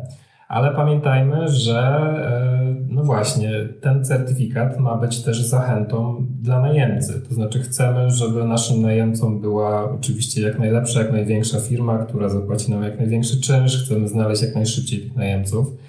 E, więc e, no znowu, to, to jest ciekawy przykład akurat z Londynu, ale pośrednio też, pośrednio też już się wiąże z tym, co mamy w Polsce. E, kiedy rozmawiamy, kiedy nasi klienci rozmawiają z potencjalnymi najemcami i na przykład e, kiedyś taki najemca zapytałby się, czy posiadacie Państwo dla tego obiektu certyfikat WELL? Mówię konkretnie o tym certyfikacie, bo on teraz jest traktowany jako taki dodatek, jako stopień wyżej, czyli że standardem jest ten BRIM i LEED środowiskowe, a jeżeli ktoś chce jeszcze bardziej ambitnie do tego podejść, to do tego dodatkowo e, wdraża certyfikację WELL. To kiedyś pytanie by rzeczywiście padło, czy, czy posiadacie to? To w tym momencie z tego, co nam przekazują nasi klienci, najczęściej jest pytanie, jeżeli nie mają, dlaczego nie posiadacie? Więc to się całkowicie już odwróciło i, i wracamy do tego samego, co też mówiłem na początku, czyli że, że w zasadzie te, te firmy są zdziwione, jeżeli w budynku wysokiej klasy nie ma czegoś takiego. Oni po prostu nie wierzą w to, że w ulotce marketingowej jest napisane, że mamy to, to i to. Oni chcą tego niezależnego procesu przeprowadzonego przez konsultantów, takich jak na przykład ja czy, czy inne osoby, które w ogóle w naszej branży pracują, e, którzy są takimi łącznikami z jednostką certyfikującą, która potem dokonuje w Stanach Zjednoczonych czy Wielkiej Brytanii audytu całej dokumentacji, którą my wraz z zespołem projektowym e, zbieramy i, i żeby udowodnić, że dane wymagania zostały. I tutaj wprowadził mnie Pan ładnie w sam przebieg tego procesu, właśnie, bo tak. Mhm. Już z naszej rozmowy rozumiem, że część tego procesu można zrobić w oparciu o samą dokumentację projektową, no bo ona będzie już wskazywała, jakie rozwiązania są mhm. stosowane. Ale jak to wygląda w praktyce właśnie? Czy później już też na etapie realizacji państwo jako ta, powiedzmy, jesteście, zatrudniam swego jako tą jednostkę, która ma mnie przeprowadzić przez ten etap mm, certyfikacji, czy mogę się spodziewać Pana, chociażby czy któregoś z Pana kolegów, czy którąś z Pana koleżanek e, w swoim budynku, że nagle Pan stwierdzi w czasie realizacji się pojawicie, żeby zobaczyć, że okej, okay, to sprawdźmy rzeczywiście, czy ten materiał to jest ten materiał, czy tak na dobrą sprawę on jest tylko na papierze, a plac budowy tego nigdy nie widział. Czy też później w czasie eksploatacji powiedzmy, że tak. są jakieś testy. E, jak wygląda, może wskoczmy w ogóle po etap po projektowaniu, bo projektowanie wydaje mi się najbardziej intuicyjne, oczywiste, czyli badacie Państwo dokumentację i patrzycie w ogóle, czy te rozwiązania zaprojektowane właściwe są. E, ale jak to wygląda później? Dobra. E, to znaczy, większość procesów certyfikacji wygląda dość podobnie. E, wydaje mi się, że najlepiej, jeżeli będziemy bazować na tych najpopularniejszych certyfikacjach, czyli BREEAM i LEED. Dodam też jeden komentarz do certyfikacji WELL, bo ona trochę się wyróżnia na tym, mhm na tym polu, ale to już zaraz, zaraz wszystko po kolei. Tak więc zawsze, jeżeli e, jakiś inwestor czy jakaś organizacja chce uzyskać certyfikację dla swojego budynku, musi zgłosić się do, do firmy, która posiada akredytowanych specjalistów w danym systemie, czyli na przykład akredytowanych specjalistów, tak zwanych asesorów systemu BRIM. E, najlepiej jest to e, rozpocząć jak najszybciej. To znaczy wdrożenie e, niektórych wymagań takich systemów na późnym etapie inwestycji może się okazać bardzo drogie, a wręcz niemożliwe. E, więc to jest taka złota zasada, żeby zrobić to absolutnie jak najszybciej i tak naprawdę na wczesnym etapie koncepcji. Czyli już wtedy my mamy pierwszą rozmowę z całym zespołem, przede wszystkim z inwestorem i projektantami, i tłumaczymy im, co musieliby zrobić, co musieliby zmienić, żeby to w ogóle było możliwe w przyszłości w jakichś w miarę sensownych e, kosztach. E, I wtedy rzeczywiście zaczyna się, i wtedy na tym spotkaniu już my jesteśmy w stanie mniej więcej oszacować, o jaki poziom certyfikacji taka inwestycja może się starać, czyli ile punktów w sumie i jakie punkty może, może zdobyć w tym procesie. Mhm. E, następnie projektanci... Czy tu sekundkę zatrzymam, bo chciałbym, żeby to wybrzmiało osobom, które nas słuchają, że nie mówimy o systemie zero-jedynkowym. Czyli nie jest tak, że jeżeli nie złapie się na ten najwyższy stopień certyfikacji, to nie warto tego robić, no bo może się okazać, że uchwyca ten e, poziom wyróżnienia jeden stopień niżej. Tak, to, to absolutnie nie ma, co, nie ma co się tym zrażać. Przyznam szczerze, że w tym momencie e, tacy inwestorzy i wykonawcy, którzy, e, którzy i tak mają, że tak powiem, wykrwite dobre praktyki budowlane i po prostu projektują, budują dobre budynki, to najczęściej nie muszą aż tak bardzo się namęczyć, żeby uzyskać poziom na przykład bardzo dobry. To wynika po prostu z tego, e, jak wygląda rynek budowlany w naszym kraju w odniesieniu do reszty świata. No bo te systemy, one tak naprawdę dotyczą całego świata. Więc wiadomo, że, że w niektórych krajach to, co nam się wydaje e, zwyczajne, najzwyklejsze, no na przykład właśnie te stojaki rowerowe czy prysznice dla rowerzystów, wcale takie oczywiste nie jest. E, I też w sumie tutaj dopowiem jedną rzecz, mhm. bo, bo te, te poziomy, one nam mówią właśnie o tym, e, w którym miejscu na tle rynku budowlanego na świecie znajduje się nasz budynek. Czyli na przykład w przypadku takiego BRIM-u, jeżeli uzyskaliśmy poziom bardzo dobry, to mniej więcej oznacza, że nasz budynek jest wśród najlepszych 25% budynków na świecie w kontekście ochrony środowiska. Mhm. Jeżeli ten poziom excellent, to jesteśmy w top 10% mhm. najlepszych budynków pod kątem ochrony środowiska. Jeżeli to jest poziom outstanding, to nasz budynek jest w tym najlepszym 1% obiektów na, na świecie. No ale dobra, wracam. Ale to już olbrzymie wyróżnienie, biorąc pod uwagę to, ile rzeczy tak. na świecie stoi. E, tak jest i to jest rzeczywiście bardzo trudne. E, takich budynków nie jest aż tak dużo na, na świecie. W Polsce, w Polsce mamy ich już trochę, no, nie trudno się zdziwić, że pewnie najwięcej znowu mhm. jest rzeczywiście w Wielkiej Brytanii, przynajmniej jeżeli chodzi o E, o system BRIM. Tutaj dodam, że też e, miałem przyjemność być zaangażowany w certyfikację budynku, który aktualnie posiada najwyższy poziom na świecie. E, w przypadku BRIM-u to jest siedziba Europejskiej Agencji Finansowej Bloomberg. Mhm. I tam są już po prostu wszystkie możliwe technologie, jakie sobie można wyobrazić. Pod kątem ekologii i oszczędności, ale no, to właśnie ma być taki wybitny budynek, więc on, on ma wyróżnić się od razu. Mhm. Aż sobie wyszukam później w Google, jak wygląda zewnętrznie w ogóle. E, no właśnie zewnętrznie może się wydawać zwyczajnie. Myślę, że bardziej wnętrzny jest, e, jest bardzo, bardzo interesujący. Zresztą on został zaprojektowany przez pracownię, która e, przez architekta Normana Fostera, więc on zaprojektował też siedzibę Apple'a. Mhm. I wydaje mi się, jeżeli dobrze kojarzę, że chyba też e, jego pracownia ma zaprojektować, czy za, zająć się projektowaniem centralnego portu komunikacyjnego. Tak, tak, tak, tak. tak. Gdzieś tam w mediach też właśnie nie mogłem skojarzyć, gdzie nazwisko mhm. to widziałem i mhm. Dokładnie, więc to, to jest jedna chyba z najbardziej e, Mamy e, CPK i wiemy już, gdzie szukać tego, tej perły takiej w budynkowej koronie. E, I wracamy znowu do nas, czyli do naszego procesu certyfikacji jakiegoś nadwiślańskiego już biurowca. Więc tak, więc zaczynamy od oceny wstępnej projektu. Ustaliliśmy wraz z zespołem projektowym, co inwestor jest w stanie wdrożyć do tej inwestycji. Oczywiście zawsze szukamy takich punktów, które po pierwsze stworzą jakąś wartość dodaną w budynku, czyli że on po prostu będzie lepszy. E, no i jednocześnie, co nie wygeneruje jakichś niepotrzebnych, ogromnych kosztów, da, y, da też tą wartość użytkownikom budynku. No i na sam koniec pozwoli nam zdobyć te, te punkty. Tutaj też jedną z kluczowych rzeczy w tym pierwszym etapie jest to, żeby, e, żeby traktować to całe ćwiczenie jako coś, co może ulepszyć nasz obiekt. No bo mhm. ta certyfikacja to jest zbiór wymagań, więc jeżeli potraktujemy ją jako takie zadanie, gdzie trzeba odhaczać po prostu rzeczy z listy, to faktycznie ona takim zadaniem może się stać. E, ale nie dość, że nikomu to nie sprawi żadnej satysfakcji, to jeszcze potem bardzo łatwo możemy się wystawić na krytykę. E, jeżeli ktoś się nas wprost zapyta, no to co w takim razie w tym obiekcie jest, e, jest wdrożone? Dlatego no, przynajmniej moją misją jest zawsze, żeby rozmawiając z moimi klientami, wybierać takie rzeczy, które sprawią, że ja bez wahania będę w stanie powiedzieć, w tym budynku jest to, to i to, uzyskał taki i taki poziom certyfikacji, ponieważ inwestor zmienił to i wdrożył coś innego.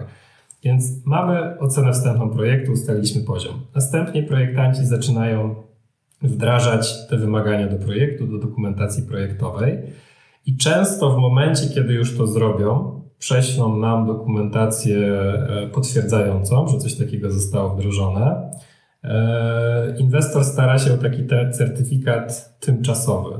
To, to jest certyfikat, który potwierdza, że na etapie projektu wydaje się, że ten budynek w przyszłości uzyska na przykład poziom bardzo dobry. E, jak to uzyskać? Cała dokumentacja trafia do nas, jako do konsultantów. My wszystko sprawdzamy jeżeli czegoś brakuje, to oczywiście prosimy zespół o, o dosłanie dodatkowej dokumentacji albo wprowadzenie jakichś zmian. E, następnie to jest wysyłane do jednostki certyfikującej, tam jest dokonywany audyt. E, jeżeli coś jest nie tak, to my dostajemy uwagi, które wspólnie z zespołem projektowym próbujemy e, te, te kwestie rozwiązać. Odsyłamy nasze, naszą uzupełnioną dokumentację. Jeżeli wszystko jest ok, uzyskujemy ten certyfikat tymczasowy. On czasami też nazywa się precertyfikat. E, I mamy już taki dokument, który inwestor może wykorzystać e, czy w kwestiach marketingowych, czy żeby pokazać najemcy, że coś takiego mamy, czy funduszowi, że ok, nie mamy jeszcze tego końcowego certyfikatu, ale jesteśmy już na najlepszej drodze i to jest niezależne potwierdzenie.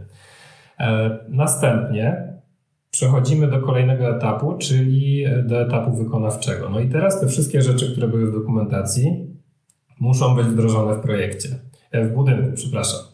E, no i to jest ten najważniejszy etap. E, I teraz tutaj często pojawiają się wymagania na przykład dla wykonawcy, który też musi w jakiś konkretny sposób, na przykład minimalizując zanieczyszczenia powietrza, prowadzić prace budowlane i to też dokumentować albo zdjęciami, protokołami, E, oprócz tego, oczywiście, te wszystkie elementy zostają wdrożone w budynku. I najczęściej e, dowodami na to, że zostało to wdrożone, są zdjęcia z takiej wizyty, którą wykonuje konsultant prowadzący, czyli asesor tego projektu, prowadzący tą certyfikację, czyli ta osoba musi fizycznie przyjechać do budynku, wszystko sprawdzić, sfotografować i stworzyć raport, który to, który to opisze. I oprócz tych zdjęć kolejnym ważnym dowodem jest dokumentacja wykonawcza, ewentualnie jakieś testy, na przykład e, testy poziomów hałasu w budynku powykonawcze, które wykonuje akustyk, czy testy jakości powietrza, bo takie, takie wymagania też w certyfikacjach się znajdują. Chciałem tylko dopytać, bo nie wiem, czy dobrze zrozumiałem. Mówimy o nie o pilnowaniu standardu pracy samego wykonawcy na zasadzie nie to, jak realizuje pracę, tylko e, efekt finalny, tak? Czy, czy spełnia te standardy, bo troszkę można to rozbieżnie zrozumieć. Tak, to, to znaczy e, w przypadku, znowu, powiem o Brimie, bo najczęściej zajmujemy się w Polsce Brimem.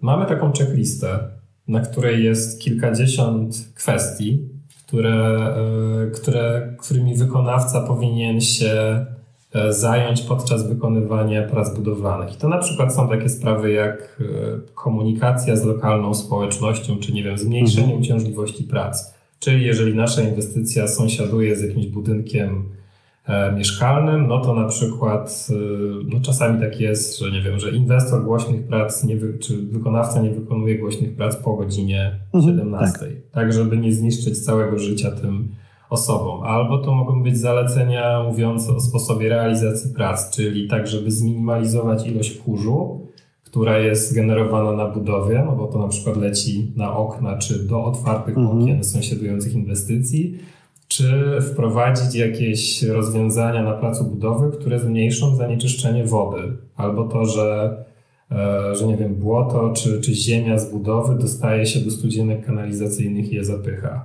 To są kwestie związane z, ze zmniejszeniem ilości odpadów na budowie, czy przekazaniu jak największej ilości odpadów do recyklingu, E, czy na przykład stosowania materiałów budowlanych z obniżoną zawartością szkodliwych substancji, na co wykonawca musi pokazać jakieś odpowiednie, e, odpowiednie dokumenty.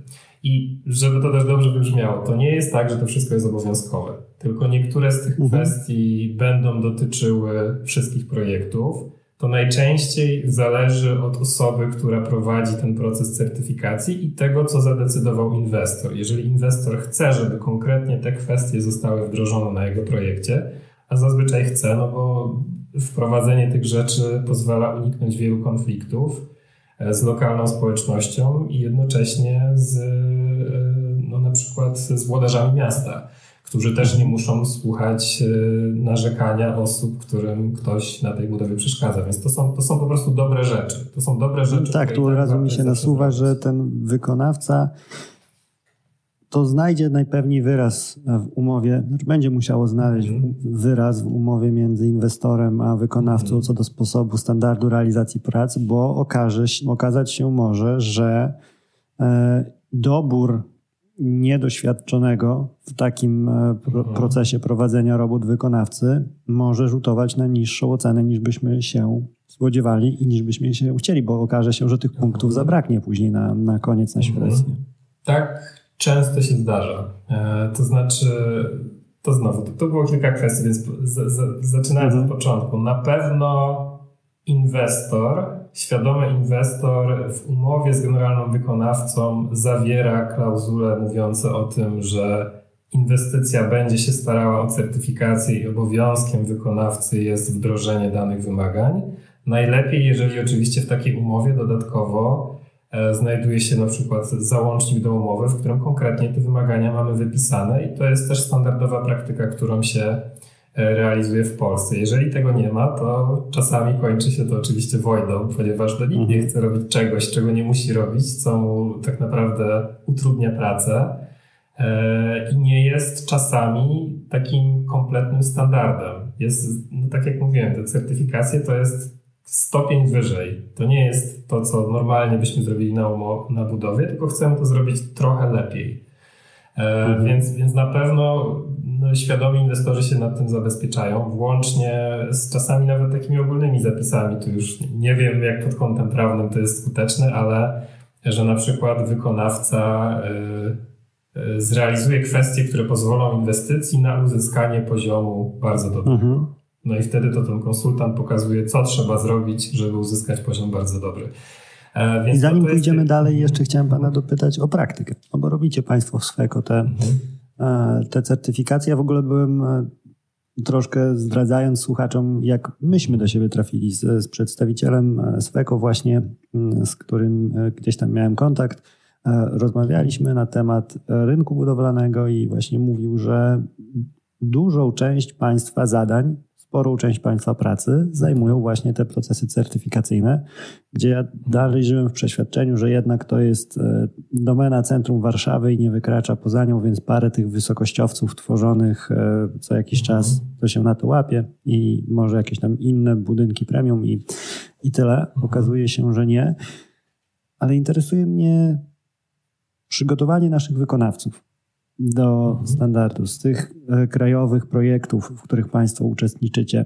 Jak w ogóle Pan ocenia, tak patrząc szeroko, kompetencje wykonawców? No bo wiadomo, że zawsze jest ten e, taki ucieczka, ten, ta ucieczka przed peletonem, która będzie to mhm. robiła tak, tak. świetnie. Ale jak wygląda sytuacja y, peletonu? Jest łatwo znaleźć takiego wykonawcę, dla którego nie będzie to odstraszające, to, że musi robić mhm. y, inwestycję brimową, powiedzmy, czy na chwilę obecną dalej to jest coś, co troszkę jednak wykasza nam chętnych, bo jak ktoś słyszy, że będzie musiał o pylenie dbać i o decybele mierzyć, to stwierdza, że a to ja zbuduję coś innego. Aha.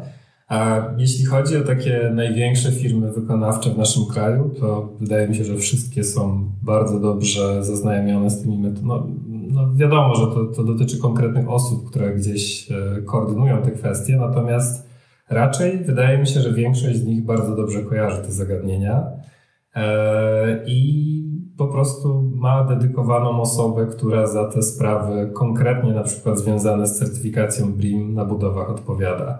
Więc tutaj, tutaj bym się niczego nie obawiał, będąc firmą, która chce wdrożyć taką certyfikację i, i współpracuje z dużą, z dużym generalnym wykonawcą. No wiadomo, że jeżeli mówimy o mniejszych firmach, to już zależy.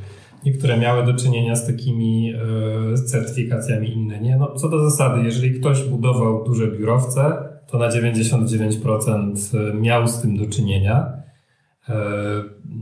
Czasami w większym lub mniejszym stopniu, ale taka, taka może być zasada. Jeżeli ktoś się raczej zajmował małymi inwestycjami, e, nie w centrach dużych miast, no to wtedy pewnie, pewnie może wiedzieć na ten temat e, trochę, trochę mniej, ale no, tak jak mówię, to zagadnienie jest tak szerokie, jest już od tak długiego czasu u nas, że raczej, raczej nie obawiałbym się tego i to, to jest po prostu kwestia to jest kwestia dogadania się z tą firmą i w praktyce mhm. my jako konsultanci zawsze na początku e, każdego procesu certyfikacji i tak wszystko tłumaczymy od zera i zawsze temu konkretnemu zespołowi, który jest na budowie, przekazujemy wytyczne i tłumaczymy krok po kroku, co oni mają e, wdrożyć. Więc nigdy nie ma czegoś takiego, że, że po prostu zakładamy, że ktoś, to, że ktoś to już umie i nie będziemy musieli tego robić. Zawsze zakładamy, że nikt nie wie nic. E, Czyli państwa praca to też tak na dobrą sprawę, jak sobie wyobrażam jakieś takie spotkanie startowe, gdzie tłumaczycie, że słuchajcie, e, widzimy, że debiutujecie, wypływacie dopiero na te wody. Tutaj macie rzeczy, których musicie pilnować, żebyśmy jako mm, ten podmiot zewnętrzny, który przychodzi i musi was z tego rozliczać. I niestety musimy czasami być dla was szorstcy w tej ocenie, bo trzymamy standardu albo go nie, nie trzymamy, e, więc to jest to, co będziecie musieli robić, a później w trakcie realizacji znowu tak myśląc o słuchaczach z kategorii wykonawczej, E, też praktykowane jest, że taki kierownik projektu, powiedzmy, czy kierownik budowy, który tam działa i ma jakieś wątpliwości, kontaktuje się z państwem, żeby wyklarować to, co właściwie musi robić, żeby nie było fakapu z jego strony? Mhm. E, tak, to znaczy no my zawsze staramy się tę pracę jakoś e, ułatwić wszystkim, czyli zarówno zespołom, z którymi pracujemy, jak i trochę też sobie, dlatego głównym naszym narzędziem są te wytyczne, w których jest też wypisane, co dla danego wymagania należy zrobić, jakich dowodów potrzebujemy. Na przykład, natomiast oczywiście wszystko to i tak jest omawiane podczas spotkań. E, mamy zawsze jakieś spotkanie wprowadzające, a później kolejne już takie kontrolne, podczas których dyskutujemy sobie e, jakieś ewentualne problematyczne kwestie i no tak, zawsze każdy ma do nas numer. Niektórzy lubią dzwonić częściej, inni rzadziej. Mhm. Więc taka, taka standardowa współpraca. To też zależy bardzo od danej inwestycji. W ostatnich czasach ja na przykład na swoich projektach zauważyłem, że raczej wszyscy preferują spotkania przez Teamsa. To znaczy mhm. bardzo, bardzo, bardzo rzadko mam już takie spotkania face to face, co czasami jest oczywiście smutne, bo e, przyjemnie jest e, sobie gdzieś czasem pojechać, e, pośmiać się i trochę lepiej poznać. Kawa w kontenerze smakuje najlepiej. Dokładnie tak, ale no, trzeba pamiętać, że my jako tacy konsultanci czasami wchodzimy w rolę takich negocjatorów, no bo, no bo jednak rzeczy, o których mówimy, są czasami niestandardowe, więc my musimy w jakiś sposób e, no, wytłumaczyć, dlaczego w przypadku tej inwestycji musimy zrobić coś trochę inaczej. E, no i ewentualnie no, przedstawić tą wartość, dlaczego warto jest to zrobić, i dopiero jeżeli inwestor się z tym zgodzi, E, no i zespół projektowy też potwierdzi, że wiedzą jak to zrobić i rozumieją co należy wprowadzić, no to wtedy jesteśmy w stanie na przykład uzyskać punkt tej certyfikacji. A no im więcej takich rzeczy uda nam się e, w cudzysłowie wynegocjować, tym większy sukces na koniec odniesie ta, ta inwestycja. Więc no, nam zależy tak samo bardzo jak inwestorowi na tym, żeby, żeby budynek był szczególny i żeby uzyskał jak najwyższy wynik. I chyba może jeszcze wrócę do tego procesu certyfikacji, bo właśnie mniej mhm, więcej... Sekundkę, tylko chciałem zapytać Aha. o ostatnią rzecz już z Dobra. etapu tego realizacyjnego i mhm. wrócimy do, Dobra, do tego procesu. Z Pana perspektywy, mhm. czy jeżeli chodzi, bo porozmawialiśmy już o tych wymogach i tak dalej, jeżeli chodzi o samą technologię prowadzenia robót, mhm.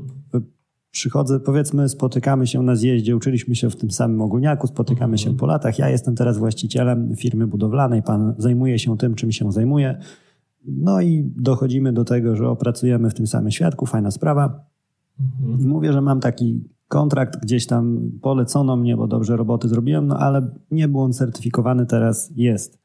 I pytam, Daniel, czy ja tak technologicznie, inżynieryjnie mam się czego obawiać, jeżeli chodzi o ten BRIM czy inny certyfikat, który to wstawię? Czy tam ze względu na taką inżynierską robotę, tam są jakieś nie, niesamowite rzeczy, jakieś technologie, których powinienem się obawiać? Mhm. Czy to jest rzecz do ugryzienia i na dobrą sprawę, mhm. jeżeli przypilnuję swojej roboty, to nie mam się czego bać szczególnie? Mhm. No, ja w takiej sytuacji na pewno odpowiedziałbym, co ty Łukasz, będzie dobrze. Więc e, raczej wygląda to w ten sposób, e, że certyfikaty nie starają się całkowicie obracać tych budynków, projektów do góry nogami. E, więc mamy tam wymagania, które nie są zresztą obowiązkowe i mówią na przykład nam o tym, że budynek powinien zostać wykonany w taki sposób, żeby w przyszłości można było ewentualnie zmienić jego funkcję. Czyli mamy biurowiec i z jakiegoś powodu, mhm. nie wiem, wszyscy przychodzą na home office, nikt nie przychodzi do biur, e, więc chcemy sobie zmienić ten budynek na hotel. E, I po prostu, że wprowadzamy takie rozwiązania, które pozwolą w razie czego w jakiś sposób tą funkcję zmienić. Znowu podkreślam, żeby nie przerazić tutaj osób, które nas słuchają, że to nie jest obowiązkowe, taka kategoria po prostu gdzieś jest i można ją sobie wdrożyć, ale, ale nie trzeba. E, natomiast e, no to nie znaczy, że my konkretnie mówimy, że tutaj musicie użyć, nie wiem, tych elementów fabrykowanych w tej technologii, bo inaczej się nie da. E, tylko, tylko w zasadzie to zespół w dalszym ciągu decyduje, co oni i w jaki sposób e, chcą zrobić, i najczęściej nie ma to jakiegoś dramatycznego wpływu na, e, na takie kluczowe kwestie, czyli, czyli układ pomieszczeń, czy, czy właśnie zastosowana technologia. To może mieć wpływ na technologię. W przypadku, gdy staramy się zoptymalizować tak zwany ślad węglowy inwestycji, czyli na przykład są też kategorie, które mówią o tym, że musimy sobie przeanalizować, z czego, w dużym uproszczeniu, z czego chcemy wykonać ten budynek. E, nie wiem, na przykład wykonujemy całość z żelbetu i mamy do tego e, okna w aluminiowych ramach. No i powinniśmy sobie przeanalizować teraz to, wykonać taką analizę, to się nazywa analiza cyklu e, życia, Life Cycle Assessment czy tego budynku nie da się zoptymalizować tak, żeby albo zmienić technologię, albo zmienić materiały, e, które pozwolą nam, no właśnie, zmniejszyć ilość zanieczyszczeń. Czyli na przykład, nie wiem, zamiast technologii monolitycznej, e, czyli właśnie żelbet, stal, wszystko, wszystko wylewamy na budowie. W jakimś obszarze stosujemy prefabrykaty, które są masowo produkowane w zakładzie wytwórczym. To tylko przyjeżdża na budowę, jest znacznie szybciej składane. No i z takich analiz najczęściej wychodzi, że faktycznie wtedy zanieczyszczenia są znacznie, znacznie niższe. Znowu, te, to są zalecenia, powinniśmy je wdrożyć, ale najczęściej to nie są ja teraz podałem skrajny przy, przykład, mhm. gdzie, rzeczywiście, gdzie rzeczywiście ktoś, gdyby chciał, może tak zrobić, to jest jak najbardziej zalecane, ale to nie jest w 100% niezbędne, więc taki wykonawca, jeżeli chodzi o e, czy właściciel, który spodziewa się, znaczy chciałby uzyskać taką certyfikację, raczej wydaje mi się, że powinien e, spodziewać się takich kwestii, jak na przykład dobór materiałów, które posiadają odpowiednie certyfikaty środowiskowe, Czyli takie certyfikaty, które potwierdzają, że dany materiał albo jest trochę bardziej ekologiczny, albo że został w cudzysłowie zbadany pod kątem tego, ile wygenerowano zanieczyszczeń podczas jego produkcji, czyli tak zwana deklaracja EPD. To mogą być w zależności od certyfikacji na przykład jakieś materiały wykończeniowe, które emitują niewiele szkodliwych substancji do powietrza i wtedy też na to mamy jakieś odpowiednie deklaracje czy, czy papiery. E, no i czasami inne zmiany, ale takie raczej, raczej niedramatyczne. Więc bardzo mhm. rzadko, kiedy inwestorzy decydują się totalnie zmienić projekt, żeby dostosować go pod kątem certyfikacji, chociaż no nie ukrywam, że e, tam, gdzie to się dzieje, to, to rzeczywiście mamy do czynienia z ciekawymi projektami. Ostatni przykład, mhm. który tu podam, gdzie można coś takiego zmienić e, i taki wydaje mi się dość, dość czytelny, to na przykład w przypadku certyfikacji WELL mamy wymaganie, które nam mówi o tym, że żeby zachęcić użytkowników do ruchu, powinniśmy w budynku wyeksponować klatki schodowe. Czyli zamiast takiego typowego układu, który zawsze widzimy w biurowcach, czyli mhm. że jest lobby główne i obok jest hall windowy, to my chcemy, żeby z lobby głównego pierwszy widok był na ciekawie wykonaną klatkę schodową, a windy były gdzieś tam po boku. One w dalszym ciągu są, ale to nie jest to pierwsze, co my widzimy, więc jest znaczy, Rzeczywiście, że... pan, co nawet na, nie, człowiek wchodząc w te wszelkie biurowce i tak dalej, mhm. e, nawet nigdy się nie zastanawiałem e, nad tym, a rzeczywiście przychodzi mi do głowy myśl, niedawno byłem w takim budynku, mhm. gdzie rzeczywiście taką centralną, centralnym elementem e, lobby była taka bardzo ładnie zrobiona, te schody kręcone, kręcone mhm. ciągnące się w górę. No właśnie, ale to akurat jest bardzo trudne. To znaczy, dlatego niewiele, e, niewiele inwestorów się na to decyduje, no bo trzeba wcisnąć w środku inwestycji klatkę schodową, która mhm. nam właśnie już tu psuje te wszystkie powierzchnie najmu na kolejnych piętrach, układ i tak dalej, i tak dalej. Więc to też jest wymaganie opcjonalne. Ale mhm. znowu odwołuję się tu do, tego, do tej siedziby Bloomberga w Londynie. Proszę sobie zerknąć, jak tam wygląda klatka schodowa i wydaje mi się, że to jest jeden z najciekawszych elementów w ogóle tego, tego obiektu. A obserwuje pan coś takiego trochę, jak mieliśmy, znaczy mieliśmy, dalej mamy ten mhm. wyścig o wysokość. Czyli e, licytujemy się taki punkt honoru inwestorów, kto będzie miał wyżej, kto będzie miał wyższą siedzibę. E, czytałem mhm. kiedyś taką fajną, o takiej fajnej wojence, którą nie wiem, czy nie Donald Trump z jakimś innym deweloperem prowadził i wręcz tam poszli w jakieś dziwne liczenie wysokości budynków, e, żeby ugrać, kto, kto ma ten wyższy, najwyższy w Nowym Jorku czy jakimś innym mieście. E, obserwuje Pan coś takiego, że, że takim obszarem właśnie rywalizacji jest, e, kto będzie miał bardziej wy, wybrimowany, czy jakkolwiek budynek, bo kiedy Pan mówi o tym e, siedzibie Bloomberga, to tak troszkę brzmi właśnie jakby z projektantem porozmawiali włodarze i powiedzieli, słuchajcie, my chcemy wszystko. I wrzucajcie nam to w ten budynek, będziemy tym absolutnym takim pierwszą perłą, największą w koronie budownictwa na świecie.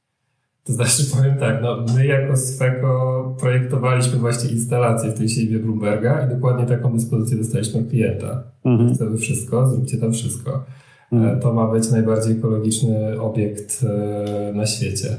E, więc, znaczy, ale wracając ale to do pierwszego zdrowa pytania, rywalizacja z tego wychodzi. To w 100% tak. To znaczy tak właśnie jest. I, I taki był, i to jest o tyle świetne, że taki był zamysł, jeden z zamysłów powstania certyfikacji, czyli nakłonienie rynku, to znaczy skoro nie można było w, w cudzysłowie w normalny sposób nakłonić e, deweloperów, inwestorów do tego, żeby wprowadzać ekologiczne rozwiązania do swoich inwestycji, no to zrobiono taki wyścig. Czyli jeżeli ty zrobisz to, to i to, to jesteś lepszy i masz to na papierze. I absolutnie coś takiego się dzieje. E, to mhm. znaczy, no, no, ja do, do porównania mam przede wszystkim Londyn i Warszawę, no bo to są te dwa miejsca, gdzie, gdzie mam najwięcej projektów. I w obu przypadkach to jest, boję się, ale to jest chyba jedna z głównych motywacji inwestorów do tego, żeby starać się o wyższe mhm. poziomy. E, mamy klientów, którzy w Londynie w ogóle nie chcą słyszeć nawet o czymś innym niż osiągnięcie BRIM-u na poziomie outstanding, czyli tym absolutnie najwyższym i są bardzo, bardzo niezadowoleni, jeżeli się okaże, że jest szansa, że tego poziomu inwestycja nie uzyska. E, w Polsce absolutnie jest to samo. Przede wszystkim mówimy tu o tych dużych inwestycjach w dużych miastach. E, to, to, to są realne przypadki, czyli jeżeli wiemy, że na przykład w tej samej dzielnicy albo ulicę dalej deweloper, konkurent stara się o jakiś na przykład właśnie stopień danej certyfikacji, no to i to jest ogłoszone w prasie, to ten deweloper już wie, że jeżeli tego nie uzyska, mhm. no to potem przyjdą najemcy, na pewno przyjdą i do niego, i do tego drugiego i pierwsze co zrobi tamta firma, to powie, no ale tamci tego nie mają, może wam powiedzieli, że są super ekologiczni, ale to wam tylko powiedzieli, ale nie mają żadnego potwierdzenia niezależnego. Mhm. Więc e, jeżeli chodzi o licytację na poziomy, na wyniki, kto ma najwyższy wynik, to to bardzo podgrzewa rynek, e, rynek nieruchomości w Polsce, szczególnie biurowych. Ale teraz już też coraz częściej to widzimy w halach. Są już firmy, które już sobie założyły w swoich strategiach, że na przykład hale, które wcześniej były na poziomie bardzo dobrym, teraz już muszą być na tym poziomie doskonałym, czyli excellent i to jest wpisane w długoterminową strategię, e, żeby się wyróżnić. No i kolejny taki, e, kolejny taki obszar oprócz tych punktów i poziomów certyfikacji to jest też e, liczba tych certyfikatów, to znaczy ten przykładowo, ten Dreamy Lead patrzą na praktycznie wszystko w kontekście budownictwa zrównoważonego, czyli zarówno to, jak budynek traktuje użytkowników, czyli czy zapewnia świeże powietrze, dostęp do światła dziennego, niskie poziomy ałasu e, i tak tak ale też na kwestie środowiskowe, głównie na kwestie środowiskowe, czyli minimalizacja zużycia wody, energii, odpadów, dużo zieleni, E, czy wzbogacenie tak zwanej bioróżnorodności, czyli jakieś budki dla ptaków, dla owadów itd. Tak itd. Tak mhm. Natomiast no, to jest takie przekrojowe spojrzenie na budownictwo zrównoważone, ale jeżeli ktoś chce wyróżnić swój obiekt, na przykład właśnie pod kątem tego zdrowia, no to musi dodać ten kafelek, który się nazywa certyfikacja WELL i wtedy to jest tak samo ogromny albo nawet i większy system, w których mamy chyba ponad 200 w tym momencie wymagań, dotyczących zdrowia.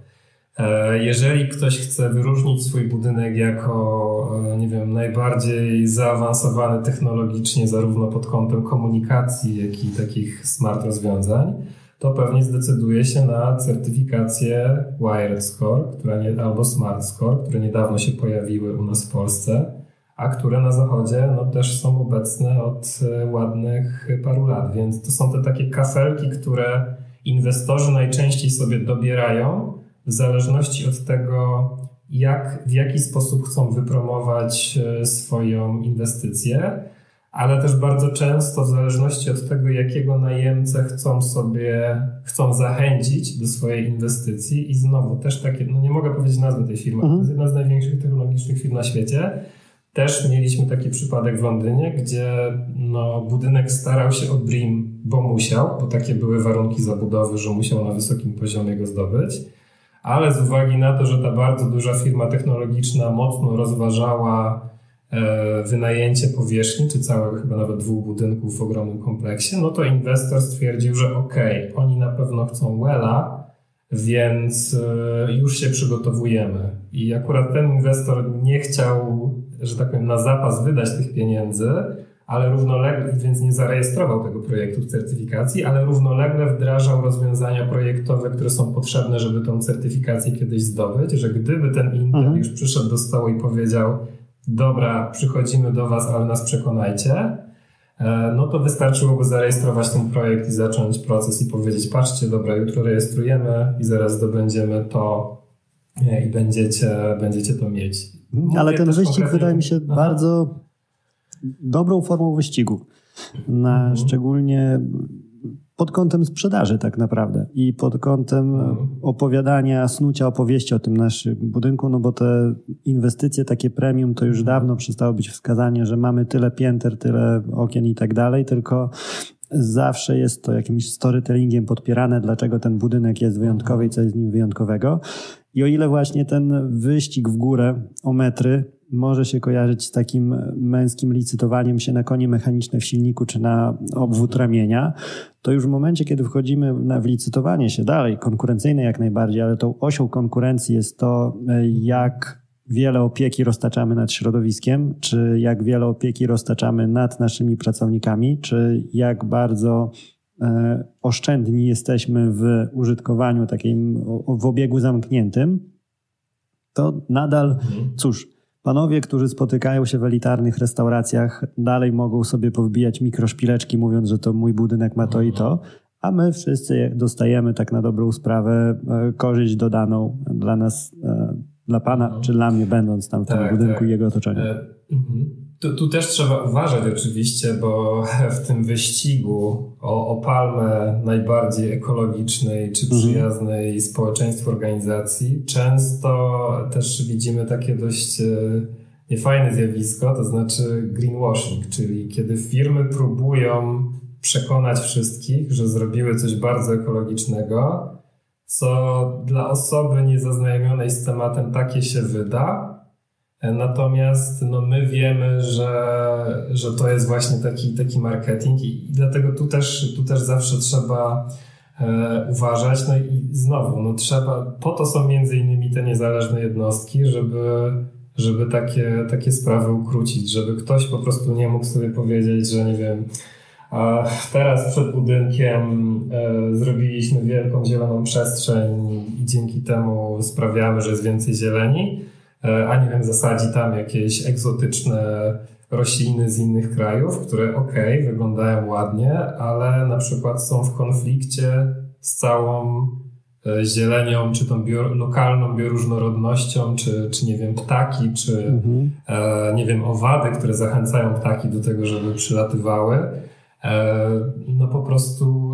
Czyli palmę zostawiamy w jednym miejscu żyć. w Warszawie i nie, nie przed budynki. tak jest, tak jest, tak, tak można powiedzieć. Znaczy, no, ja też nie chcę znowu popaść w krajność mm. jakąś, e, bo wiadomo, że też pod kątem nawet dobrego naszego samopoczucia im więcej zieleni, tym lepiej.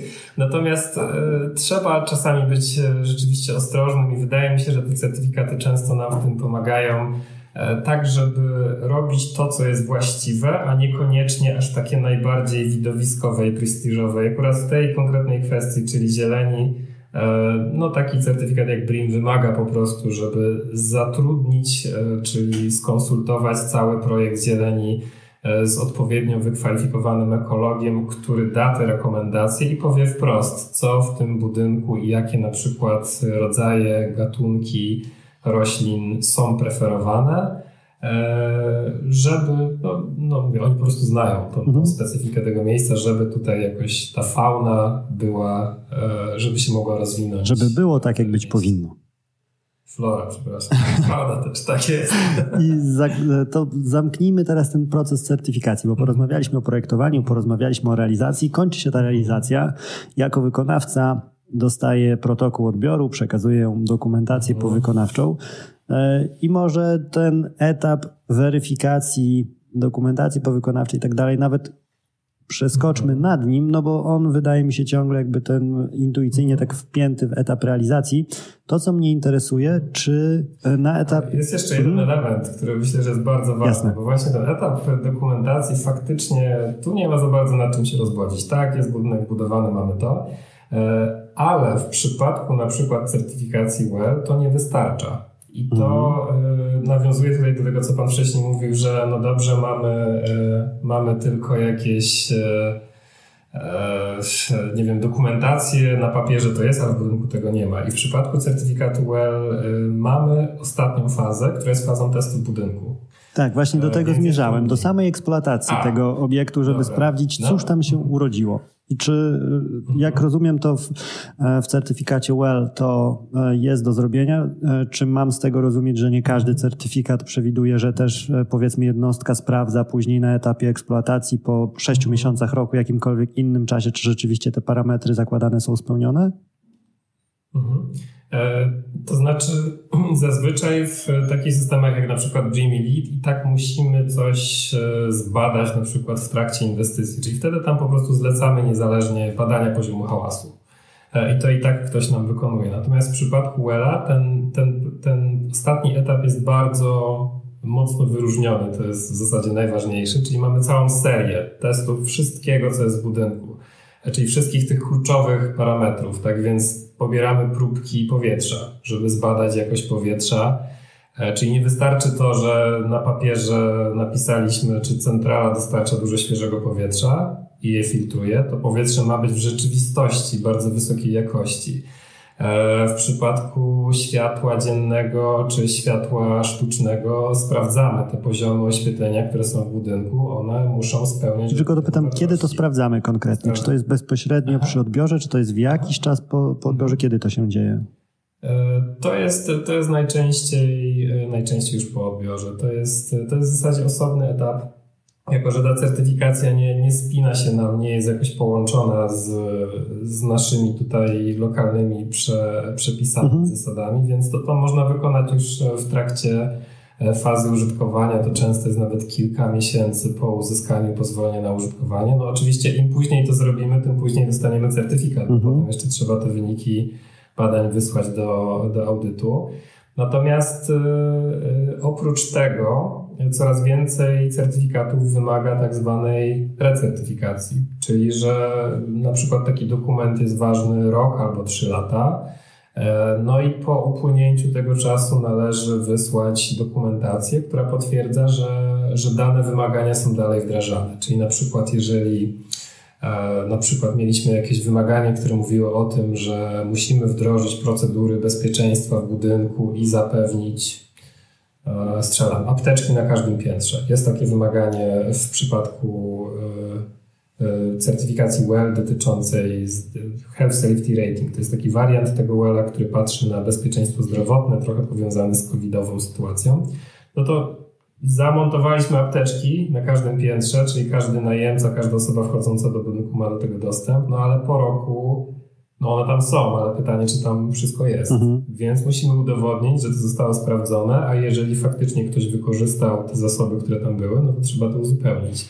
E, jeżeli obiecywaliśmy, że będziemy kontrolować na przykład e, instalacje wodne pod kątem namnażania się takiej legionelli, to jest taka bakteria, która często pojawia się w instalacjach wodnych czy wentylacyjnych, już nie wnikając w szczegóły, co to jest, no to musimy potem po roku udowodnić, że stosowaliśmy odpowiednie procedury, które minimalizują ryzyko namnażania się tej bakterii w instalacjach. Więc to, to jest często taki stały proces, który przeciąga się w czasie na kolejne lata. W niektórych przypadkach to jednak się kończy na uzyskaniu certyfikatu. Wszystko zależy od systemu. Mhm, jasne. I ostatnia już rzecz, którą chciałbym poruszyć przy naszym mhm. spotkaniu. Brzydka prawda jest taka, że wszystkie te wzniosłe idee, to co rozwijamy, osiągamy, to widać dobitnie chociażby na mhm. e, kwestiach właśnie ochrony środowiska. W momencie, kiedy sypie nam się gospodarka, kończą się pieniądze, no to szukamy wydatków bardziej pilnych i wydajemy pieniądze na rzeczy, które są bardziej przyziemne.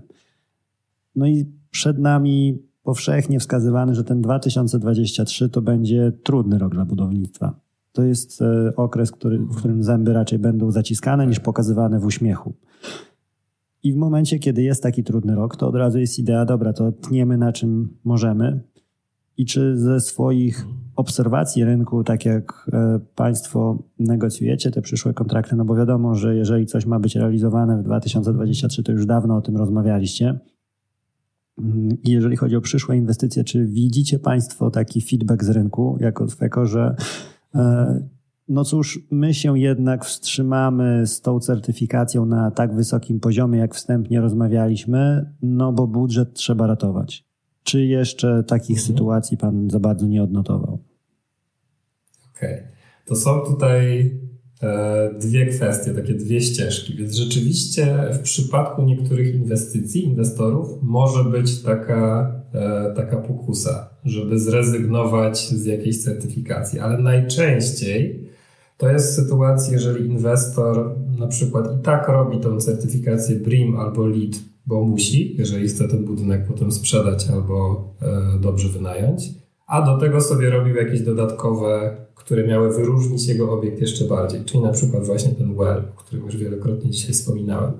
To faktycznie wydaje mi się, że w niektórych przypadkach z tej drugiej część inwestorów może być chętna zrezygnować, e, chociaż w przypadku moich projektów to się nie zdarzyło. Natomiast e, trzeba pamiętać o dwóch kwestiach. To znaczy, pierwsza jest taka, że im mniej się buduje, tym większa, e, przepraszam, znaczy im mniejsza jest liczba chętnych na przykład na te biurowce, tym większa jest konkurencja wśród e, deweloperów i właścicieli inwestycji biurowych. No a jedną z funkcji tych certyfikatów jest wyróżnienie i pokazanie, że ta inwestycja jest lepsza niż inne. E, więc dlatego najczęściej, e, raczej w przypadku na pewno tych większych inwestycji, coś takiego się nie dzieje. I to jest też zabawne, bo ja w zasadzie certyfikacjami zajmuję się już prawie 10 lat. E, I akurat rozmawiałem niedawno z moim tatą, który powiedział mi to samo co 10 lat temu, że wiesz, to tak właśnie no, no super, że E, że tak dobrze wam idzie że tak to fajnie wygląda, ale, ale coś czuję, że już te biurowce to już, to już chyba koniec, już, już zaraz nie będzie tego i tych certyfikatów. A w zasadzie od tego roku 2013 jest tylko tego coraz więcej. To znaczy, e, między innymi wynika to z tego, że my obiekty, które certyfikujemy teraz, one na rynku pojawią się na przykład za 2, 3, 4 lata. Więc ten kryzys, który teraz przyszedł, E, no my i tak już w tym momencie realizujemy certyfikacje dla budynków, które trwają. W tym momencie faktycznie może się na przykład pojawić mniej biurowców, ale w dalszym ciągu widzimy, że jest sporo hal magazynowych i tak dalej, i tak. E, no, przyznam szczerze, że ten rok niedawno sprawdzaliśmy, jak to wygląda w przypadku liczby certyfikacji, które realizujemy. To okazało się, że ten rok w zasadzie był dla nas rekordowy, mhm. jeżeli chodzi o liczbę nowych projektów to też y, można zobaczyć na przykład w raporcie Polskiego Stowarzyszenia Budownictwa Ekologicznego. On jest wypuszczany co roku i co roku widać, że jest wzrost. Y, od początku, od kiedy tylko te, te raporty są wypuszczane, jest, jest tego coraz więcej. Wydaje mi się, że rzeczywiście wynika to z tego, że, że z tego się zrobił taki typowy must have. No, no musisz mieć ten certyfikat, jeżeli chcesz E, jeżeli chcesz coś zyskać, a w tym momencie, jako że równolegle wchodzi legislacja wymagająca e, raportowania tych kwestii związanych z ekologią od wszystkich e, największych organizacji na świecie, no to tak jak mówiłem, no, no to jest taka w zasadzie metoda stworzona do tego, żeby pokazywać, że dana inwestycja jest ekologiczna, więc raczej przyznam szczerze, że nie, nie, nie widzimy tego, żeby, żeby sumaryczna liczba naszych projektów spadała, jest ich coraz więcej. Natomiast na pewno będą jakieś takie fluktuacje w ramach różnych sektorów, czyli że biurowców tutaj będzie o wiele mniej,